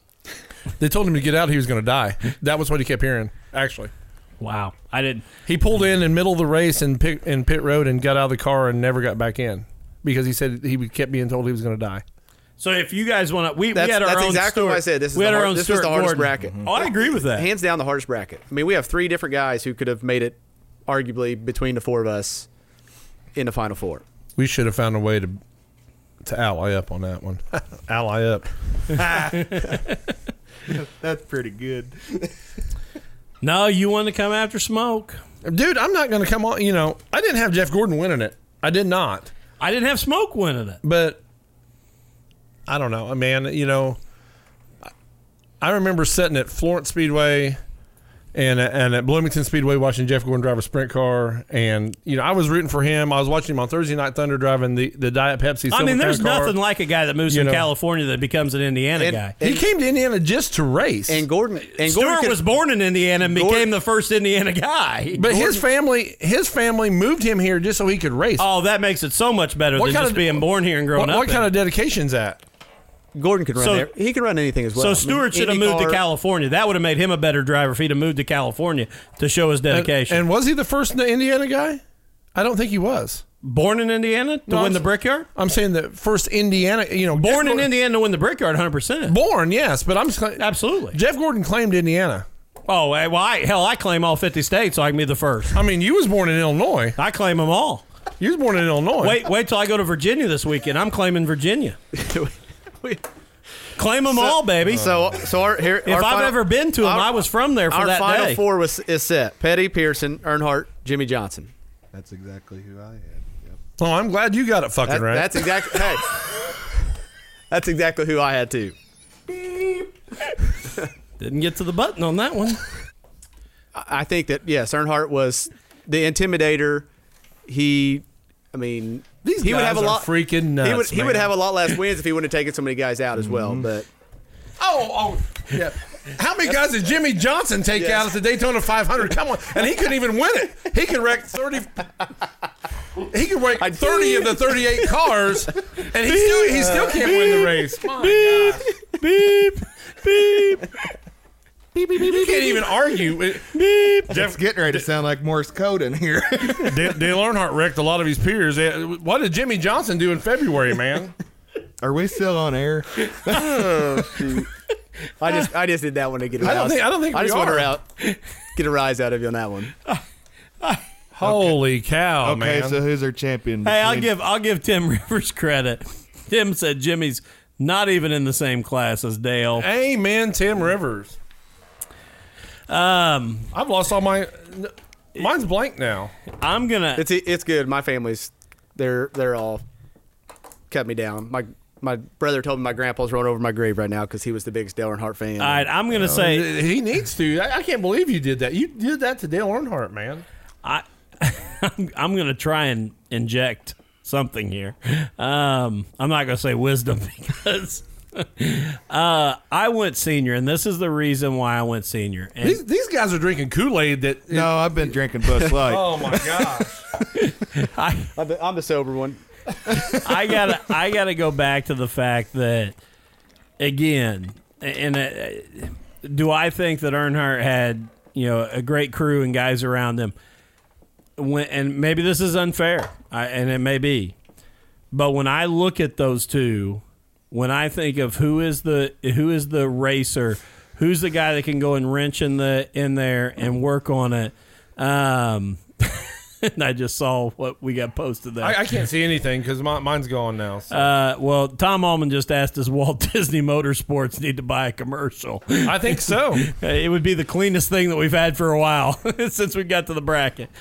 I, I just I think Jimmy in in terms of dirt track racing, Jimmy to me is a shoe. Jimmy and I'm dirt not, track racing? No, I'm I'm talking about the fact of if we're using the idea of a shoe. I don't hear a whole lot of guys in NASCAR just say a guy's a shoe. White shoes? White shoe. I, I it, settle down and listen a little, Matt. Simmer down now. Earnhardt to me was the full guy. Johnson to me is just a guy that gets in and drives the car. I don't I don't think he's a guy who he don't even know he don't know nothing about. You you knocked a guy out earlier because he didn't know how to set up a car or nothing. Jimmy Johnson couldn't tell you where the engine is in that thing. All he knows is the gas pedal, the brake, the steering wheel, and the seat, man. So, I mean, you know, if, it hey, wasn't, if it wasn't hey, for I, Dale Earnhardt. The only argument I'll give back he's to really that good is, at it. If that's all he knows. He's he, really good. Yeah. yeah. Okay, but if it wasn't for Dale Earnhardt, Jimmy Johnson would not have a NASCAR to race in. That's all I'm going to say. And if Dale Earnhardt wouldn't have died when well, Jimmy Johnson came along. If it wouldn't be for moonshine, we probably wouldn't have any of this. Right. Yeah, that's a we, fact. We probably need some but, of that. But, you but. know, we kicked Junior Johnson out real fast, and he was all about the moonshine. He, so you're, He was. You know. All right, and welcome back. And, uh, Matt, uh, how, how you feel like the season started off here? Rough. That's probably the uh, the word for it, I would agree. Um I do want to talk a little bit about that, so let's go ahead and introduce who we got with us here tonight, and then uh, we'll jump into that just a little bit. Uh, with us tonight, uh, Indiana Pro late model driver, third-generation driver, be Britton Gotze. Thank you for having me. Britton, pull that uh, mic closer to you there. How's that? That'll be good. Let's see. And also we have uh, White Shoes in the house. Yeah, the legend himself. The one and only. I guess I don't know that story. The White Shoe story? Yeah. He was up recording one night at the racetrack, and he tells me he didn't want to go to Victory Lane. He was going to stay up on the roof because he didn't want to get his white shoes dirty. Uh-huh. So he's been white shoes ever since then. So it's about like wearing flip. I agree. So off of that subject now, but uh, Britton, obviously you have this, you know, unbelievable family history that comes uh, from the dirt world. I, I would almost call it the first family of uh, Brownstown Speedway. I'm being serious, man. You know, how many years has a Gotze raced there? Man, I Papa's about eighty, so shoot, I'd say at least fifty some years. That's that's what fifty-five I was thinking. Probably. Yeah, yeah. It's since since Mother Time opened, I'd say. There was a Gotze pushing a pedal somewhere. Pretty much. So. Obviously, you have that family heritage. Was there, because I usually ask guys, how'd you get into it? Well, it's I, that's a pretty dumb question for me to ask you, but was there ever a time that you didn't have an interest in it that you thought maybe this isn't for me? No, not really. Um, I always went and helped Dad or Steven, and uh, I just just kind of had to wait until I could get the money to get my own stuff to um, start driving. Uh, Dad gave me the opportunity. I drove a bomber for him a couple times when I was like sixteen, and I was playing basketball and everything else, so I, I didn't really get to do a whole lot. But uh, he got a late model after that, and then um, he ran it a couple years and had some back issues and had to have surgery, and he put me in it one night, and it wasn't too long after that I was starting to pay him for uh, buying that car off of him, and it's just been one step after the other, and we're still everybody's still going. Well, that was a good decision that you decided to jump in and do it. I mean, because obviously by your T-shirt, you have made some bad decisions in your life. Yes. Um, but that, that sticking with racing uh, was a good decision. Yeah. I uh, I had to take at least one shot at you. There, there's times, don't get me wrong, I think, man, I could go on a lot of nice vacations if I didn't have this race car. But you take a couple weeks and off, and you realize how much you miss it all. And uh, I, I really don't know what I would do if I didn't race. So just got to keep going. And what is it about racing? When you say that you take a couple weeks off, you know, you have this this desire. What is it about racing when you get the chance to be in that car that just drives you? It, it's hard to explain, you know. I've, I've always played sports, and there's always that adrenaline rush before a game or this and that, and it it's nothing's re- remotely close to what it's like to get in that race car. Um, you know, You you always have them butterflies and the nerves, and but once you get out there, And it, it's kind of like once they give you the one to green, you just kind of forget about everything else, and it just, everything slows down. You, you forget about being nervous, and you just, you just go race. And then I'd say the second biggest is just all the friends you've we I've made. You know, some of my best friends I've met at the racetrack, and it's, it's, I don't know if I'd have any relationships like that if I wasn't involved with racing. You know, Tyler Allen, one of my best friends, and, you know, he's he's from Indy, so I would have never probably met him if it wasn't at the racetrack. So it's just, uh, it's like a big, it's like a second family from March to October. It's, uh, it's like a family reunion every weekend, pretty much.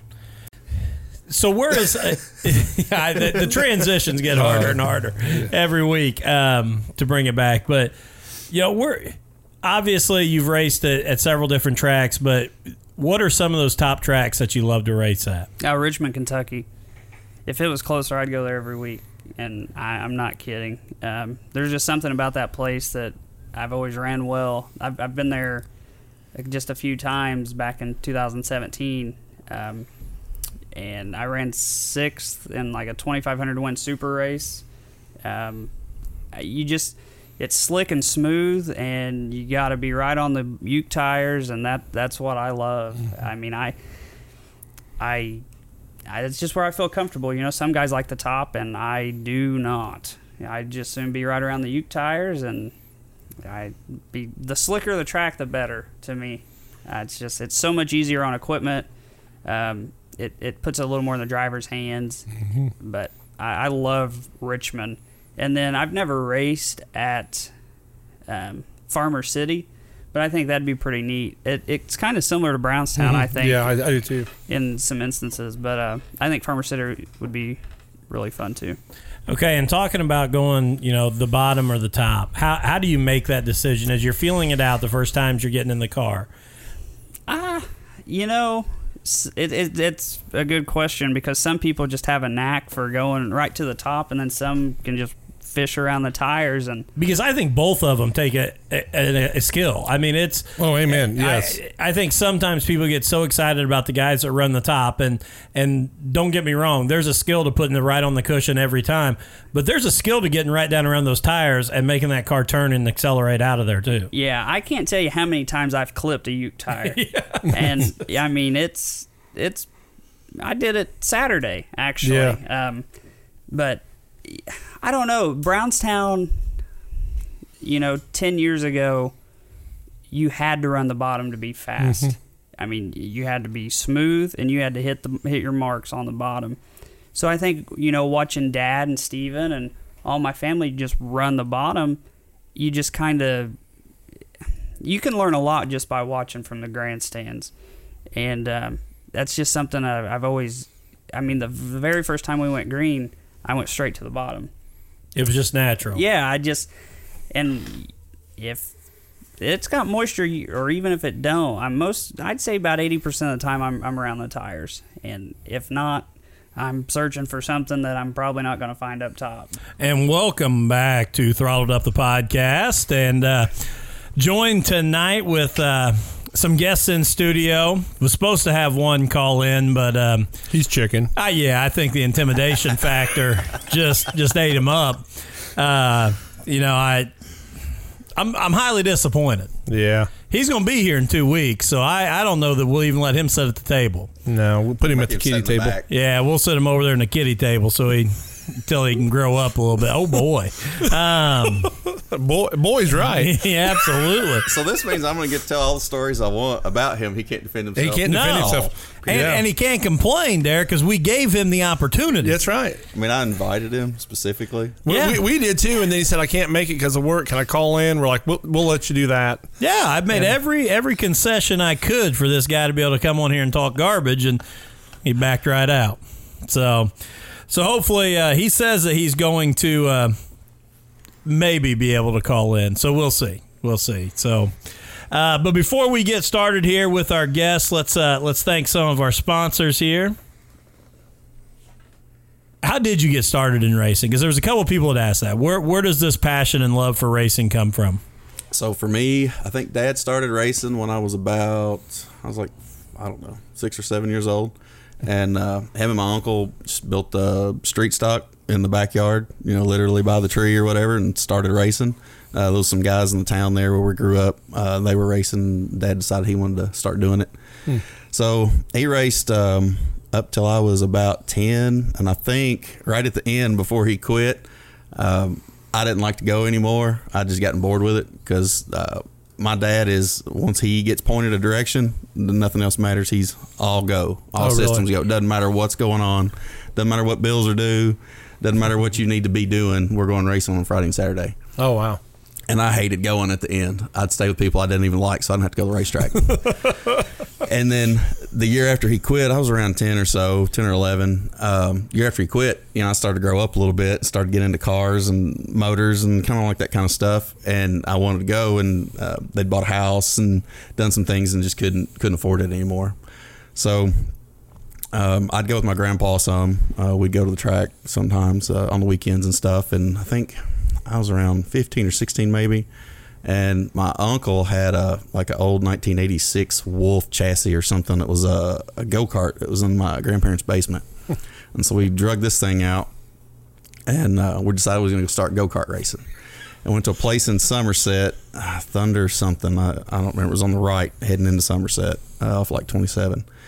And uh, we went down there, and we went like one weekend to scout and try to figure out what we needed to do and try to get it figured out. A lot of the guys Dad used to race with were there um, running go-karts. A lot of those guys were still around. They just switched down to running go-karts. And so um, we bought some parts and uh, went back and worked on it and then brought it to the track. And I think the first night my mom was – so I was old enough to run in the big class, like from oh, fifteen or sixteen, just all the way up. That was the open men's class. Well, the first week we went, this guy got turned on the front stretch – and his wheel, it, it knocked a tire off the wheel, and the rim dug in the ground. He cartwheeled down the front stretch, and somebody else come through and hit him. Oh, no. It broke his collarbone and his arm and ribs and a leg, and Mom's like, you're not racing this class. And so um, we come back the next week. We had our parts and everything together and had the cart there, and um, they were like, yeah, you need to run in the open men's class. And Mom's like, no, you're not. You got to run with the kids. So they made me run with the little kids. So I get out there, first night out on this cart. Talk about cherry picking. Well, I, as I thought, right? Well, I was, I was thinking that might be a good place to, to point Zach to. Yeah, yeah. Where'd you say Somerset, Kentucky? Yeah. So we get out there. There's like six, eight carts, something like that. We're rolling around on a parade lap, and I got this cart on the floor, wide open, hard as it'll go, and the governor's kicking in on it. I can't keep up with them on a parade lap. They haven't even started racing yet. And so they drop the green, and then I throw the chain off. And so they come out, they put the chain back on, and we get lined back up. I'm trying to chase them on the parade lap again. And we gas up. I throw the chain off. Dad's like, just bring it in here. It's, you're done. It ain't going to work. So he bought me a chain guard that weekend, and we put that on and come back the next weekend, and we just didn't have the equipment. The governor kept opening it up. I couldn't I couldn't do anything. So that ended my karting career right That's there. That's like when that you just it. go to the recreational go-karts, and you end up with the one dog, yeah. and you know right off it's over. It's bad. I, I do appreciate the story with your mom, because I took my wife. My wife didn't grow up around the racetrack. I took her a couple years ago to the No Way Out, and I was like, I obviously I lean towards sprint cars, and I here's the sprints, and she's sitting next to me, and she goes, "Do you really? Would you really want one of our boy our boy to race?" And I said, "Well, yeah, if he'd be interested, I'd love to see him race. I think it'd be a great thing for us to do." She said, "What class?" And the sprints had just come out. I said, "Well, if I had, you know, my dream, he'd run a sprint car." It, I didn't get that out any quicker, and one started flipping down the backstretch, and she looked at me and said, "This class?" And I thought, yeah, not this one, one that looks like this one, but not exactly. I'm like, I'm dead in the water right now. So, it's done right yeah, there. Yeah, there's there's no no luck for me with sprint cars. So, but so I um after the go-kart experience or whatever, uh, got into high school and had like uh just some goals for my life and kind of what I wanted to do. Um, I picked a career out and a career path. Decided I wanted to go to college, and um, some of the things um, that I had them in order of things I wanted to do. And after college came accumulate toys and, you know, do some of that stuff once I started into my career. So um, I, Dad actually had the last race car that he ran. I think they called them, I don't know what they called them back then. They were like a super stock today, uh, but he actually still had it. It was in storage. Oh, wow. And it had just been sitting in storage for years, you know, for ages. And so uh, I worked with a guy, and he was in the cars, and I, I went to him, and I said, hey, uh, I'm going to start dirt track racing. And he's like, oh, that's cool. You know, that sounds really awesome. He said, let me know how that turns out. And I said, well, I don't think you understand. You're going to work on it. We're going to keep it at your house, and you're going to help me, like, build it and, like, put it all together. Because I don't have any tools. You got to use your truck, pull it to the track, because I don't have a truck. And he goes, oh, okay. Now I realize why he's the wash team. I see where this started. So we went, uh, got Dad's old car out of storage, drug it to his house. We took the rear end out of it, cut the cage out of it, and we didn't have a clue. We didn't have any idea about building a car. Uh, you should buy your first one. People told us told us that, but we were like, nah, we'll build it. So we literally took some uh, concrete blocks and some landscape timbers, and I took the first car I got when I turned sixteen. It had been in, just sitting in the junkyard, whatever happened to it, blown motor, whatever, been sitting around for years. We stripped it down, all the way down to the bare frame, set the frame on these landscape timbers, and started cutting holes in it and putting a cage in it. And so we built this thing. That's That was our first one. It was pretty rough. We had zero clue what we were doing, none. I mean, he'd been around cars, but he never built anything. He's not a fabricator. I'm not. And so that was a that was the first car we built. Um, we finally it was like a that was a four year process too. By the way, like it was we were gonna have it ready that so season. He, gradu- he graduated high school before he got the race car done. It took forever. We I hope fin- you put more than that that go kart motor in it by the time it was done. We did. We did that. Um, finally got it together like the end of the two thousand and. I want to say, what was it, two thousand four. Got it together at the end of the two thousand four season, and we lived close to Bardstown. So um, went out the first night, and the car got hot. We didn't have enough holes cut in the front end of it. Oh, yeah. So I pulled it in. I saw the gauge come up. I had a new motor. I didn't want to tear it up. So I pulled it in, and we got our holes cut. We come out the next week, and I got out there. I passed a couple really slow cars right from the beginning. I'm like, I got this. It's easy. It was nothing. And so I'm going around. I'm making laps. I'm passing more cars. I'm like, this is no big deal. I've got this figured out. You know, I'm, I'm going to win this. I go in a corner, and I got loose, and the car started to spin, and this other car come through. And so when it spun, I thought I was like, trying to turn into it and couldn't catch it. And what I thought in my head happened is I turned back the other way, and I was just going to make it spin faster and then just try to take back off. Well, what happened was I never moved my hands at all. And so the car spins around, and I'd actually had turned it to catch it. Car spins all the way around, and I'm down at the bottom of the track, and it's pointing down the straightaway. And I'm like, this worked. And so I stomped the gas, and it went straight to the wall. And the guy that come around getting past me, and I hit him and knocked him into the wall, knocked the front end off of my car, and totaled his. Absolutely totaled it. Welcome to racing. Yeah, that was that was my second night out. Knocked the front end off. I'm gonna be honest. The most impressive part of your racing story is that you're still doing it. I mean, go-karting didn't go well. No, I mean, it did not start well. Is, I, I was most impressed he had goals in high school. I didn't even have one of those odds in my twenties. Yeah. I still want to be a Powerball winner when I grow up. Yeah, that was me too. Yeah. Well, whatever tomorrow brings, that's, that's my goal. Ryan Courtney says, ask him about the fight he had on the track. I, I, I hear there was some biting going on, is what he says. All right, I'll tell this story.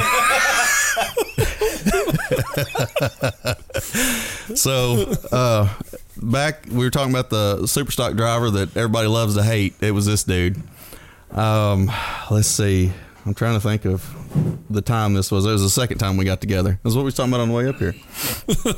So this guy and I, we, we'd had run-ins, and he's just, it's the kind of guy that nothing's ever his fault. They never do anything wrong, and they just tear up Jack. Well, he had already, um, I don't know if it was that year or year before, he'd already uh, just took me out absolutely on purpose. I mean, that's all you could say about it. There's just oh, no wow. other exclu- excuse for it. We did get together or whatever. He thought that I had done it on purpose, and then he just absolutely took me out. So then fast forward to the next year, um, he tries to pull a half-ass slide job on me. doesn't clear me, and we're coming up out of two at Junction, and uh, he hadn't cleared me yet. Well, I'm, I'm going down the back stretch. So he, he comes on up. Come on up. And so I turned off the wall a little bit to keep from getting into the wall, and he come across my nose, and his front end got into the wall, and I gassed up. And so we went down the back stretch in a V, and I drug his nose all the way down the back stretch. We get to the next corner, and his tires got super hot, lost all grip. He spins out, and then I hit him.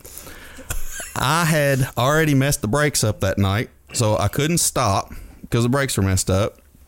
Let's see, what else happened? Um, I think the car died when I hit him, and I broke uh, the control, uh, broke some of the control arms and uh, stuff in the front, in the right front. So I couldn't steer, I couldn't gas up, and I couldn't stop. So I'm flying toward Winter Circle, and the cameraman's down there, like, trying to figure out which way to go. I think I'm going to run through Victory Lane, I'm literally, and this dude's, like, trying to figure out which way to go. I finally jam it. I was in high gear. What do I do? Oh, I pushed the clutch in. I didn't. I couldn't figure out how to stop. I didn't know what else to do, so I yeah. just pushed the clutch in, and it made a god-awful noise, but it stopped. It grinded to a halt. Well, this dude's dad had been in the race and had already gotten, was out in the infield, tore up, whatever. So he thinks I've wrecked his son on purpose. So here he comes over, and I'm in the car, buckled in. He comes in and starts wearing my head out in the car. I'm sitting there, I'm like strapped in, like, oh, what am I going to do? He grabs the front of my helmet and is punching through my helmet.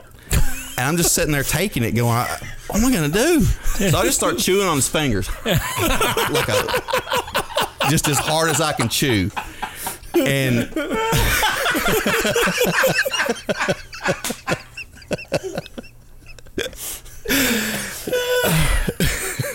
Finally, Jesse, Jesse gets over there and like pulls him off of me or whatever, and the cops come out and all this craziness.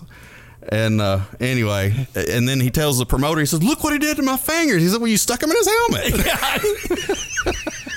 But I can understand where you're coming from, because I don't know what I do in that situation. You can't get out. I mean, you, you, you're buckled in, yeah. you're, you're belted in, so. And it hurt. It's hurt when he hit me. Well, I'm sure. Yeah. And I bet it hurt when you chewed his finger. I, I think next time he comes to Brownstown, I'm going to call him Tyson. Hannibal Lecter. That's, yeah. Oh, that is priceless. Mm-hmm. The most damage to the car came from somebody flying over the hood. Yeah, that dude weighed like two fifty. His aluminum hood, and he walks across the hood. I mean, he was coming to help, but... I was going to say, I learned a long time ago, I can't pull the Bo Duke move and slide over the hood of anything without it without it leaving a heck of a dent right in the middle. It's hard to do that when you're athletic built like we are, so that's... Uh... Well, getting up on the hood's pretty tough in most things. Uh, late models are low. Yeah, exactly. Well, let's start here, gentlemen. How'd you get into this crazy thing? I ask everybody comes in here, and I never get bored asking it, because it, it, this is this is an insane addiction, or hobby, I guess I should call it, but it's really more of an addiction. Addiction works. uh, man. Best way I would explain it, we were born into it.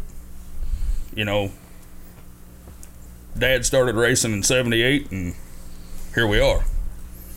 That's that's how the tire spins. And it's amazing to me, because a lot of guys obviously were born into it, but you can't get it out of you. Once you're in it, you, you just can't get it out of you. I mean, it's funny. We've talked to so many drivers in here. Yeah, I quit for two years. I bought a boat. I went to the lake. I hated it. I sold my boat. I bought racing stuff again. I mean, it just, it's everybody's story. I mean, you guys are racing different classes. So, I mean, you guys have tried a little bit of everything there, you know, so. It's more for the budget aspects on the changing classes things. Is that what it is? The uh, we drove modifieds for years and years and years, and it's just gotten to where the technology and the budget for those type of vehicles is just outrageous, and we're self-funded, so it's like another job and another bill, if you would say, right. For us. And it gets hard sometimes, I'm sure, when there's other things that the family wants to do besides go to the racetrack or spend on that. I mean, oh yeah, you know, you're getting ready to get married, right?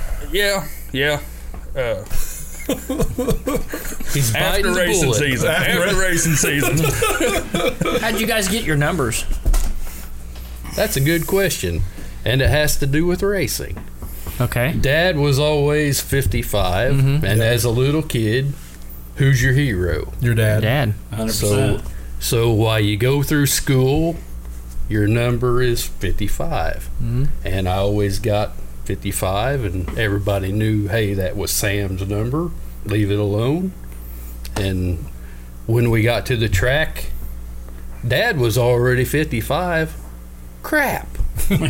Never considered that what, issue. What do you do now? Put an X on it. That's the only number you've ever been your whole entire life. Well, and that's the thing with me.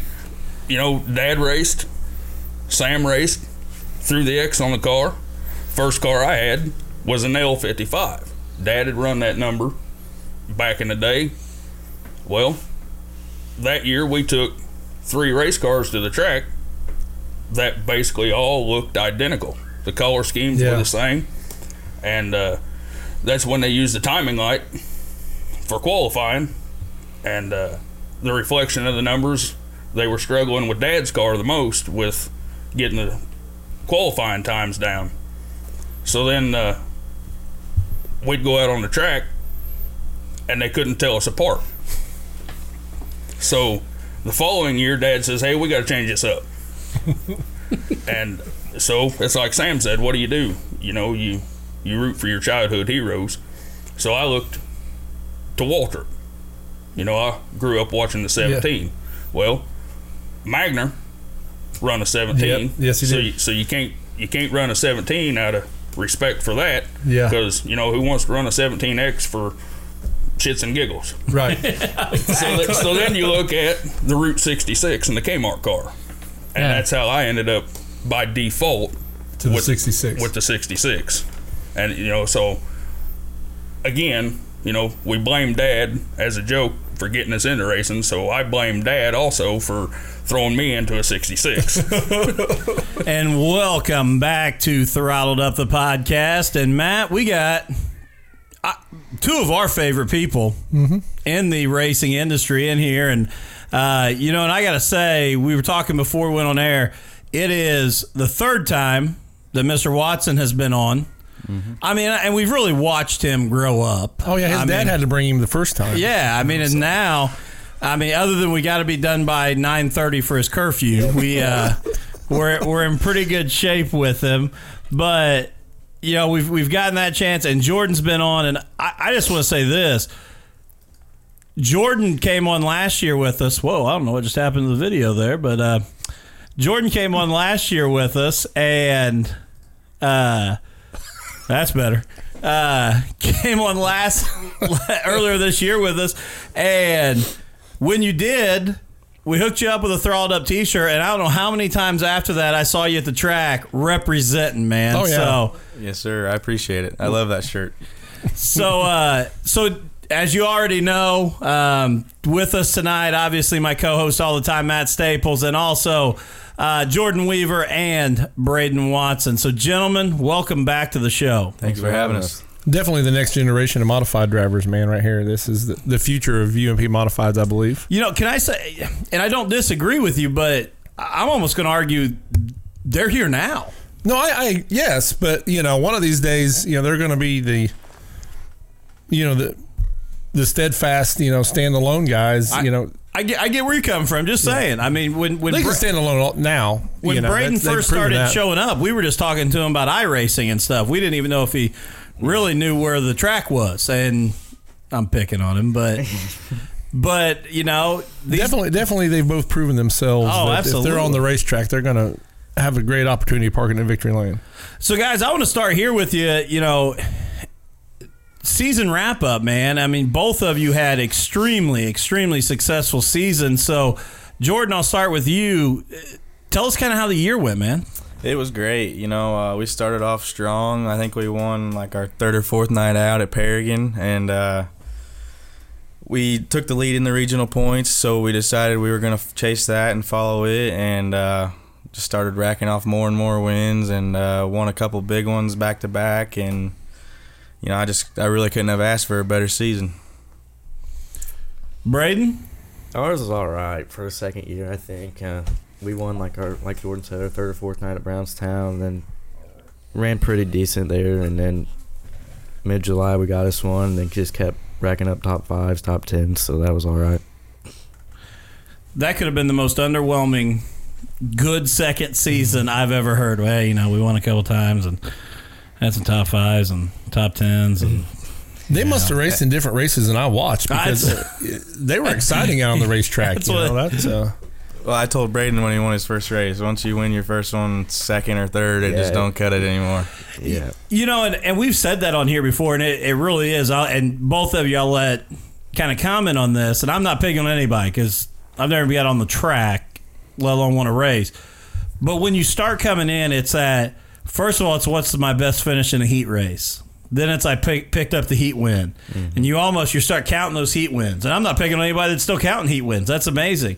But then as soon as you get that feature win, nothing you've ever done in a heat race matters. Yeah. And it's all about how many tallies can I put up in the feature. Is that, I mean, is that correct? Yeah, one hundred percent. Yeah, like last year we were pumping up about top fives and everything, and that last race at Brownstown I think we ran like fourth or fifth, and we were hanging our heads because we should I thought I should have ran better anyway. So so how much does it change, like how critical you are of yourself now? You know, when when you say that that last race at Brownstown, you know, at one point fourth or fifth, heck yeah, I'm running yeah. the top five at Brownstown.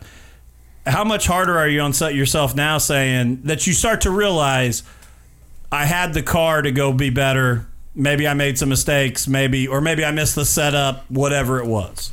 Well, these these cars nowadays, they're so technical. If you miss it just a little bit, I mean, you're off by a mile. Mm-hmm. So most of the nights, uh, it's it's when I run second, I, I hang my head. I'm disappointed. I think of what I could have done to do better, you know, but uh, just plays out how it plays out. I'm going to say the top five in modifieds at Brownstown, though, that's saying something. I mean, Brownstown yeah, is they're, some they're good competition tough. Every week. Yeah, every week those modifieds roll in with heavy, heavy competition. Mm-hmm. I mean, Hoffman, how many times did he race there? You. Yeah, like three or four you know, times, I'm pretty sure. Nicely showed up. Mm-hmm. And, you know, it. Uh, and to beat Will, Ryan Will and Jacoby every week. Oh, yeah. You know, that's, yeah. that's hard itself, you know. Yeah, you, yeah just you, your, you, local, your guys, local guys. Like, yeah. But, you know, to talk about that, what what is it like when, let's start local first, when you're able to beat, you know, a Ryan Thomas or, you know, Jacoby Hines? What's that like, especially being as early on as you guys are in that modified class? Yeah, I'll be the first one to admit, it was the Friday night of the Jackson, and I started like tenth or something, ended up working way up to third. Me and Ryan were side by side for like five laps, and that was pretty, that was, that was pretty cool. Yeah, just, just to know you can run with those guys that, you know, you know are the best ones there. It, it, it, it says a lot about yourself, you know, it, it's, it's a good feeling. Yeah. And it's got to build confidence for you guys, obviously, but when you're running five laps next to Ryan, Braden, and, and you know, especially I know you guys have a great relationship yeah. with, with Rocket, or with Rocket, with Diamond. He's fired. I know. Fired. I've been trying to get Ryan on this show forever, and now I just called it a rocket, but with Diamond. It goes fast. but, yeah. but do you, do you get nervous when you're racing next door to him, thinking, I don't want to screw this up. I don't want to end up taking both of us out. I don't. Yeah, like we joke all the time about, oh, we're gonna take each other out. I'm gonna take you out, whatever. But it was, it was, yeah, it was kind of different racing against him. Like I didn't want to get into him, take us both out, or whatever. But I don't know, it was fun. You also gotta know you gotta be on your game. Yeah, you, you, got, you can't mess up. Yeah. You know. Well, I believe his last win at Brownstown, you went over and got the car ready for him, didn't you? So he could yeah, keep working. Yeah. So I, I mean that, that's kind of cool there. Yeah, that we were over there for a little bit in the morning. Yeah. And I, I think, you know, when you talk about that too, that idea of you can't make a mistake. And I, I talked about this when um, Aubrey uh, Mounts, Aubrey Egan at that point, picked up her first win. When you talk about Jason Heyman that year is coming to the restart outside of you. I don't know that other people think about that, but you're exactly right. Those kind of guys, talk about a Ryan, a Jacoby, they take advantage of any mistake you make. Yeah. yeah, and I had an incident like that this year. I I was almost certain I was going to get my first one at Brownstown. I led seventeen laps. There was a caution. And I went back to the bottom like I thought, I, like I thought I should. And Jacoby rolled right around me, took advantage of the restart, and I, after the race, I I knew I should have just moved up one lane just to block him off because I knew he was going to be on the outside. But but you're talking about a guy's got a million mile, you know, million exactly. laps around that joint. He, know, that, he knew what he had to do in that situation yeah. to to get the job done. And it's got to be frustrating too, you know, and we've talked to a lot of guys, obviously, with different ranges of experience, but you got to be thinking, man, I can't wait till I'm at that point, not wishing away, you know, years, but mm-hmm. I can't wait till I'm at that point where I know, I, I know what this guy's going to do, and I know what you have to do here to go get it, because right. that experience is invaluable, man, when you, you know yeah. what the track's going to do, you know where you got to attack. Mm-hmm. For sure. Yeah, that happened to me a couple. One of the last races of the season that Hoffman was at, he, I was leading that heat race, and we had a caution with like set three to go, and he rolled right around me on top. It, one lane around the tires, I was like, how? But experience got, got the best of me right there, I guess. And how often do you guys go back and, and not just watch the video of yourselves racing, but watch some of those other guys and see moves they made or lines they took, things like that? Every day for me. All the time. Yeah. It's all the I, time. I watch racing video, like on uh, Dirt to Media. I'll get on there almost every day and just watch. That's got to be, I mean, that to me, and I came from, you know, obviously coaching football, and film's huge in football, but watching the stuff that Dirt to Media puts out, that's got to be so much fun to go back and look at. Now, do you watch it more to critique your driving or kind of see if you can pick up anything over how everyone else drives? A little bit of both. Like, Is see it? what I could do different in a situation versus what they're doing in a situation. So, what about you, Jordan? Yeah, exactly. You know, most of the time it's watching yourself, seeing what you could have done better. Mm-hmm. But there's a lot of times where I'm watching what other people are doing and how they take advantage of certain situations. So, all right. So I'm going to ask you this too, because you both have extremely strong backing from family. And it's it's a it's a really cool deal. Um, you know, it was it was funny to me even when I posted whatever it was last week or Sunday when I said, you know, make sure you tune in to watch you guys. And I went upstairs and did something, came back and checked my phone. There was like seventeen shares on that yeah. post. And I'm like, who in the heck shared my post? And I start looking down and it's, it's everybody. Yeah. And it, it's so cool what you guys have.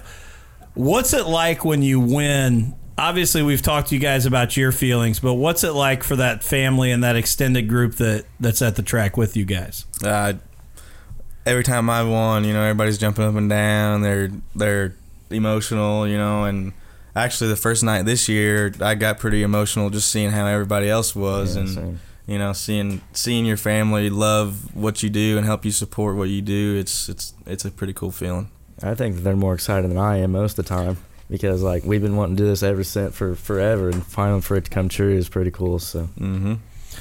And it's got to be, I would think, too, for you guys, after that race, obviously you guys are exhausted. I mean, you're beat. I mean, it's, yeah. especially when we get in those hot days in the summer and you guys are getting out drained. Everybody else has still got energy, man. Everybody else, yeah, and not saying they've not been working, working in the pits and working their tails off, but... Yeah, they're they are overly excited. And you guys are probably like, don't get me wrong, happy and excited, but yeah, yeah it's like, was. I was ready for bed. They wanted to stay up all night. And I was ready for bed. Understandable for sure. So let's uh let's talk about this as well. When we look back, obviously we know some of the greatest moments you had this year were were when you got to victory lane. What were some other moments throughout this year that that kind of stood out to you as you raced? For me, first night out this year, um, I really didn't know what to expect with the car. We changed a lot of stuff, uh, more things than I'm used to running, and to run second in my first heat race to Gilpin, I led half of it. You know, he took advantage of one little mistake, but to run second first night out to Gilpin in a heat race on a completely different car than I had last year was pretty cool for me. Mine, yeah, like Jordan said at the beginning of the year, I didn't know what to expect, and I think it was like the No Way Out forty, and I was running third to Gilpin and Thomas, and running right there with them guys was pretty fun, and the same deal. I like the Jackson, running with them guys was, was makes you feel good about a driver, really. And that's, you know, again, when you, people who know Brownstown Speedway, when you put the names, you know, Gilpin and Thomas, and you're running around there with those guys, there's nobody that does it better at Brownstown Speedway than those two for sure. And, I mean, we talked about Jacoby earlier when Nick Hoffman's there. Nick Hoffman's a freak. I mean, I, yeah, he, he's crazy, yeah. That dude. He won every time he raced this year, it seemed like. Yeah. Uh, yeah. yeah you know. Literally. And I've never seen a guy just, I mean, that when you interviewed him, um, what race was it when he raced both the late model and he won them both? Sure, I can't remember now. It locked up his uh, the national championship. For the yeah, and I can't remember, but he got out, and he, I mean, he's ran. Wasn't even out of breath. seventy-some yeah. laps, and he's yeah. like, I mean, he looked like he was ready to run a marathon, and I'm, I mean, I understand. I'm, I need to exercise a little bit more, but I've just come down from the stairs, and I'm like, I, I'm more out of breath than this cat that's ran seventy laps. Yeah. Yeah, I, even some twenty-lap races, I get out, and I'm I'm exhausted. That's how I am. Those guys around one hundred lap races like that, they're uh, they're they're up one on me for sure. Well, I asked him that in Victory Lane. You know, he just climbed out of out of the late model, and they got down the modified, and when he got out in Victory Lane, I mean, he wasn't even winded. Mm-hmm. And like Dustin said, I came down from the tower and had to catch my breath when I started talking. Yeah. You know, so. Okay, I'm ready. Yeah.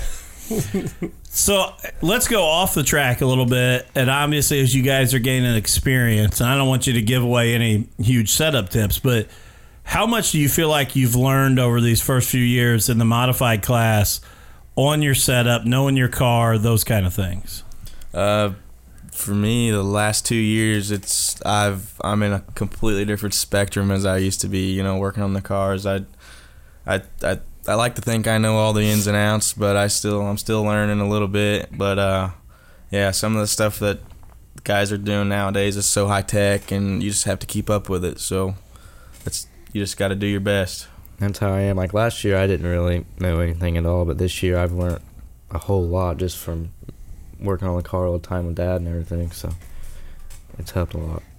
How quick does the technology change? Like. Last race season, from the first race to the last race, how much did setups and stuff change for, you know, the technology on what you can and can't do? And this year, I think it was just stuff that's changed in previous years, but it's yeah. getting more and more technical, okay. like the way you do things, you know. It's it's really... Yeah, there's a fine line with everything. There's a lot of stuff. So the car's pretty do. finicky. If you just slightly the wrong direction, it, it it'll tell you. Yeah. Oh, yeah. really? Yeah. Yep. Yeah, you miss it by a little bit, you miss it by a lot. Wow. And and it amazes me, and I'm positive both of you are getting ready to go. You know, the P R I show is getting ready to come up here in Indianapolis. But when you walk through that place, I can't even imagine as a driver how difficult it's got to be to select what vendors I go to to put parts on my car, because technology's constantly changing, and you walk through that place and everybody will tell you they've got the latest, greatest, and best thing. Yeah. So it's got to be constantly trying to figure out, and not just what may be the latest and greatest, but what works best for you guys as drivers. Right. And, you, and your driving style. Right. And you your know? pocketbook. Yeah, I mean, I, yeah, pocketbook. Yeah, that's a big thing. Yeah. Um, really, I mean, I just kind of like to go with things that I know are proven, you know. Yeah, uh, how, yeah. If the biggest and the best are running it, then you know it's a good product, and... That's kind of what I like to strive towards, is to, you know, just get what I, the best I can for the money, and yeah, that's try not to cheap out. Right. I'm gonna say, you know, we went up there last year, and you know, every booth you went to, this is this is what you need, and you know, yeah. we go to the next booth. Hey, no, this is what you need. And I was thinking, man, you know, we were up there as media, just checking it out. I was like, man, if I was a racer, you know, it, it'd be hard to. Because that little bit they try to talk to you, you know, they try to you know sell everything they have under the sun. So. Boy, and if I actually had money, I feel like I'd walk out with seven different brands of shocks. Yeah. I feel like I'd be like, oh, the first one I saw, okay, I need these. I'll get these. Yeah. Walk about three more aisles and go, oh, no, no, I need these. Yeah. I can't imagine if I actually had the ability to go do that kind of stuff. I was wore out just trying to make sure we got all the stickers available. Oh, I know. My deep freeze is the fastest deep freeze in southern Indiana. Yeah, you get so many stickers right up. Oh, yeah, you know. Yeah. A lot of it is, is monkey see, monkey do, you know. But for me, I like to go with people that have good customer support, who I can yeah. talk to about what the car's doing or what the product's doing. And, you know, to where some of the bigger companies, they don't really have time for the local racers, you know, but... Some of the companies out there really do, and that's that's the ones I try to look for. Yeah, customer service is everything in racing right now, or whatever.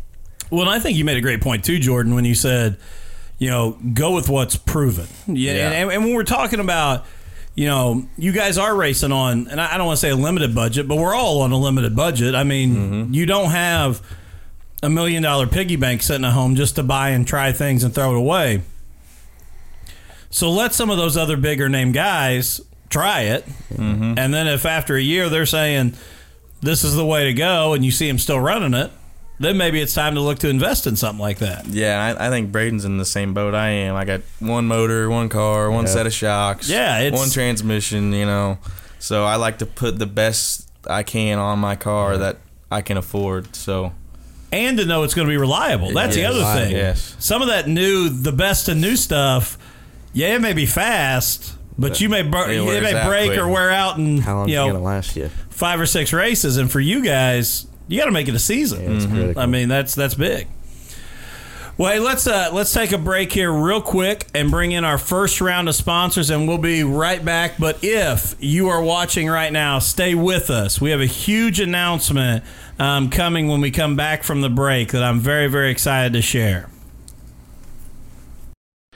All right, Kent, I apologize, man. This is uh, not usually how we do things. This uh, is a rarity here. But uh, for some reason today, things haven't worked like I, right. like they typically do. It's no so, problem. So, Kent, first of all, I want to thank you for being on because, I, like I said, I am very, very excited to talk to you, and I'm a huge fan of you um, and what you do with the race team. But first of all, I want to start with what I ask every driver that comes in. How how did you get involved in this this crazy world of racing? I guess that's kind of a long story, but, uh, you know, we got started um, as being a fan with my whole family. My dad, uh, you know, was a, um, a first and foremost a fan, and then turned into a crew guy for multiple uh, sprint car uh, sprint car teams around around Bloomington and in the area, Steve Kinzer being one of them. But um I grew up watching all that, and, and you know, asked him when I was when I was twelve years old if I could go racing. So we got a I'd been riding four wheelers before then, and I said and he said, yeah, we'll we'll go. And so I um, got on my four wheeler, and we went to a county fair race and entered in a flat track race. And oh, wow, yep. And so that's how I came up with the number seven from that deal, and and uh, did that for a couple years, and went national racing with that, and then um, got hurt pretty bad when I was fourteen years old. Um, broke some bones on a, on a on an A T V, and decided to. I think my mom actually made the decision for me. Said you're you're done with that, and so I uh, got in a roll cage uh, when I was fifteen. Got in a bomber, and then uh, it was all downhill from there. And um, went through the street stock ranks, and and uh, started running Brownstown at that point a lot, you know, and um, then the modifieds, and then the late models. And I know you got a question, so I'm going to let you ask it. I'm not going to go there yet, but uh, how long did you run in the bomber? Uh, I ran a, one year. Oh, yeah, did, only yeah, one? Just so then you went yeah. right up to the the street stocks, which are now the super stocks. Yeah, so. so when I ran it, what I call a bomber, when we ran it was what I what you call a pure, pure stock, stock now. now. Yeah, yeah, I mean, it had a stock firewall, gotcha. um, built it to run Paragon, Putnamville. And we came to Brownstown. We'd come to Brownstown just to... to hope to make the race back then, you know. Oh yeah, that was it was uh, huge. Yeah. yeah. So, um, so then, what did you run the super stock or the street stock in? How many years did you run in that? Uh, ran it uh, two thousand four and five, just two years. Um, built a started in a Hobbs car there, okay. had a Hobbs chassis we bought used, and then um, got a Matt Boatnick uh, built us a fly by you, and ran it in five, and then. Uh, Went to the modified in oh six. And then you went from modified up to the light model. Yeah, ran mod four years, six, seven, eight, nine. And then in two thousand ten, ran a mod and late model, and then just went full-time late wow. model racing. Yep. I guess the question he knew I was going to ask is, uh, you know, from Bloomington, Bloomington Speedway right there, what kept you from going to the sprint car side of, of the racing? Well, I guess I referenced my mom there a minute ago. That's probably oh, that's probably some of it. She, I, I, I give the blame to her, but I think my dad was behind the scenes on that because... Uh, the danger. I mean, okay, yeah. you know, it's inherent with, with all the motorsports, but uh, sprint cars is kind of next level as far as that goes. So, um, Yeah, uh, I, I wanted to. I just, uh, I kind of got, I got headed the pass and said, "You're not doing that." Well, I had to ask that because when I did some research on you, you do say that your your hero, your favorite driver of all time, is Steve Kinzer. Yeah. And so this is where Matt and I have this huge debate because I, I grew up going to Bloomington Speedway and I, I love sprint cars and Matt, I grew up going to Brownstown, yeah. so I'm a late model yeah. guy. Yeah. So we have this debate. So that was that was kind of Matt. He's like, you know, this is this is a Bloomington guy that ended up in a late model, and I'm like, but Steve Kinzer's still his guy. It is. So it is. No, he's it, it had to be. You know, I mean, not not from our family ties and whatnot. It's just. Uh, just seeing him race so much and, and, and, and hearing what he did throughout the years, I oh, had, yeah. to be, had to be a sprint car guy, but I'm, I am the wrong part of the country for sure. You know? I mean, and, and to talk about Steve for just a second, not only the success he had, but to consistently do it for the length of time he did is unbelievable. Yeah. And it's, uh, you know, I, I've had the, the opportunity to, to, to go up and down the road with, with the late model series, World Outlaw late model series. And it just gave me a total new respect of, uh, of what, you know, likes of Sammy Swindell and Steve Kinzer and guys yeah. that have done it for that long, and, and the late model guys, you know, that have done it for that long. And there's so many, so many, uh, you know, you, you don't you don't get to, to be there at home when you want to be at so many times. That it's uh, it's a little crazy. I don't. If it wasn't for Steve Kinzer, I don't know if the World of Outlaw series would be where it's at. You Probably know, I not. think he's carried that for many, many years. You know, in the early years there, he carried it. I'm for sure. And, you know, and it's funny you bring up that your mom and the – you know, not wanting to see you get hurt, because I've told the story on here before, but I took my wife, she never grew up around racing or anything, and I took her to the No Way Out probably two or three years ago, and, you know, our son had kind of started getting into it, and I'm like, yeah, I mean, if we could ever get him in a four ten sprint car, this is this this is them, this is what I'd want to see. Mm-hmm. I didn't get that out of my mouth, and one came off turn two and barrel rolled down the back, and she immediately looked at me and said, "This is what you want to put him in?" I'm like, No, no, no. I couldn't imagine. Not at yeah, all. Yeah. I'm with you. Yeah, a little scary. So when you jump into the late model world, um, what were the goals starting out there as you as you get into the late model?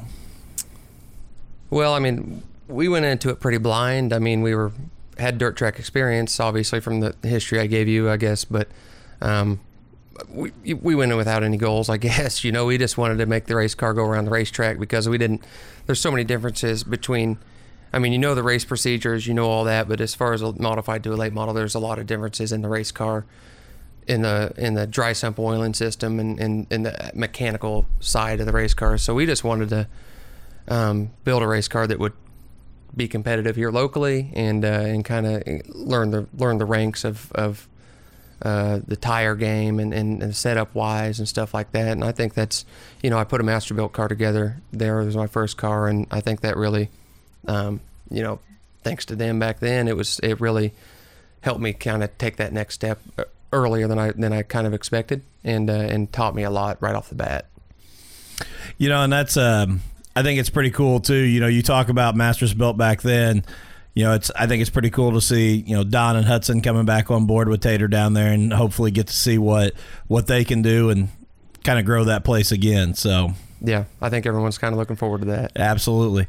So as you as you grow into that, when do you start taking the step that now I'm going to look at the national scene and and you know, running with some World of Outlaw stuff, and you know, making the trip to the Dream and the uh, the World one hundred. Well, that was probably earlier than I expected when we first started, because, like I said, we, we started it, and in two thousand ten started a really good year, and um, the race car was good, and I mean I, I was kind of taken to it really, and uh, was getting comfortable, and and uh, I think it was the eighth or ninth race that year in two thousand ten that I'd ever ran in the late model. We went to Eldora. It was for the uh, um, what's that the Johnny the Johnny, Johnny Appleseed, yeah, the one that's yeah. before the Dream there, and at the end of May. And.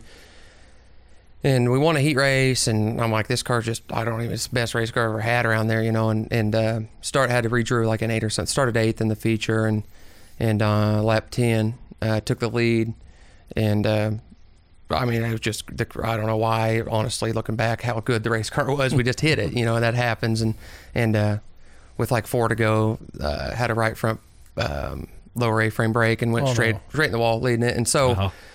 Talk about Heartbreak City, yeah, for sure. But that gave me the confidence to go back. Um, had no plans to go to the Dream, Uh, but then we thought, well, if we were so so good this weekend, if we so hit it, let's, yeah. let's see if we can do it again. And so we went back for the Dream uh, the following week. Um, you know, a lot stiffer competition, but didn't didn't run as well. We in our heat race, we were we were running towards the back, but uh, um, it was in the first heat race, and that's back before we.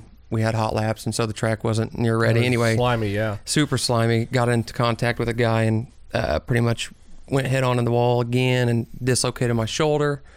Um, and that ended my um, two thousand ten season. Oh, so, really? Yeah. So I only got to run, I think I was ten, ten late model races that year. Um, so coming back the next year, we, we kind of had an idea, had a lot more time to prepare, and, and uh, made a plan of what we were going to do, and, you know, went from there.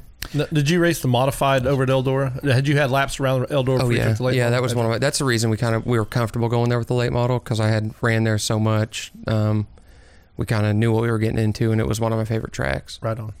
How different is it at Eldora specifically between the modified and the late model? Well, I mean, just, just speed-wise, I mean, it's it's not any different. I'd say, as far as the track conditions, I mean, it's not that much different than racing a modified or late model at Brownstown, really.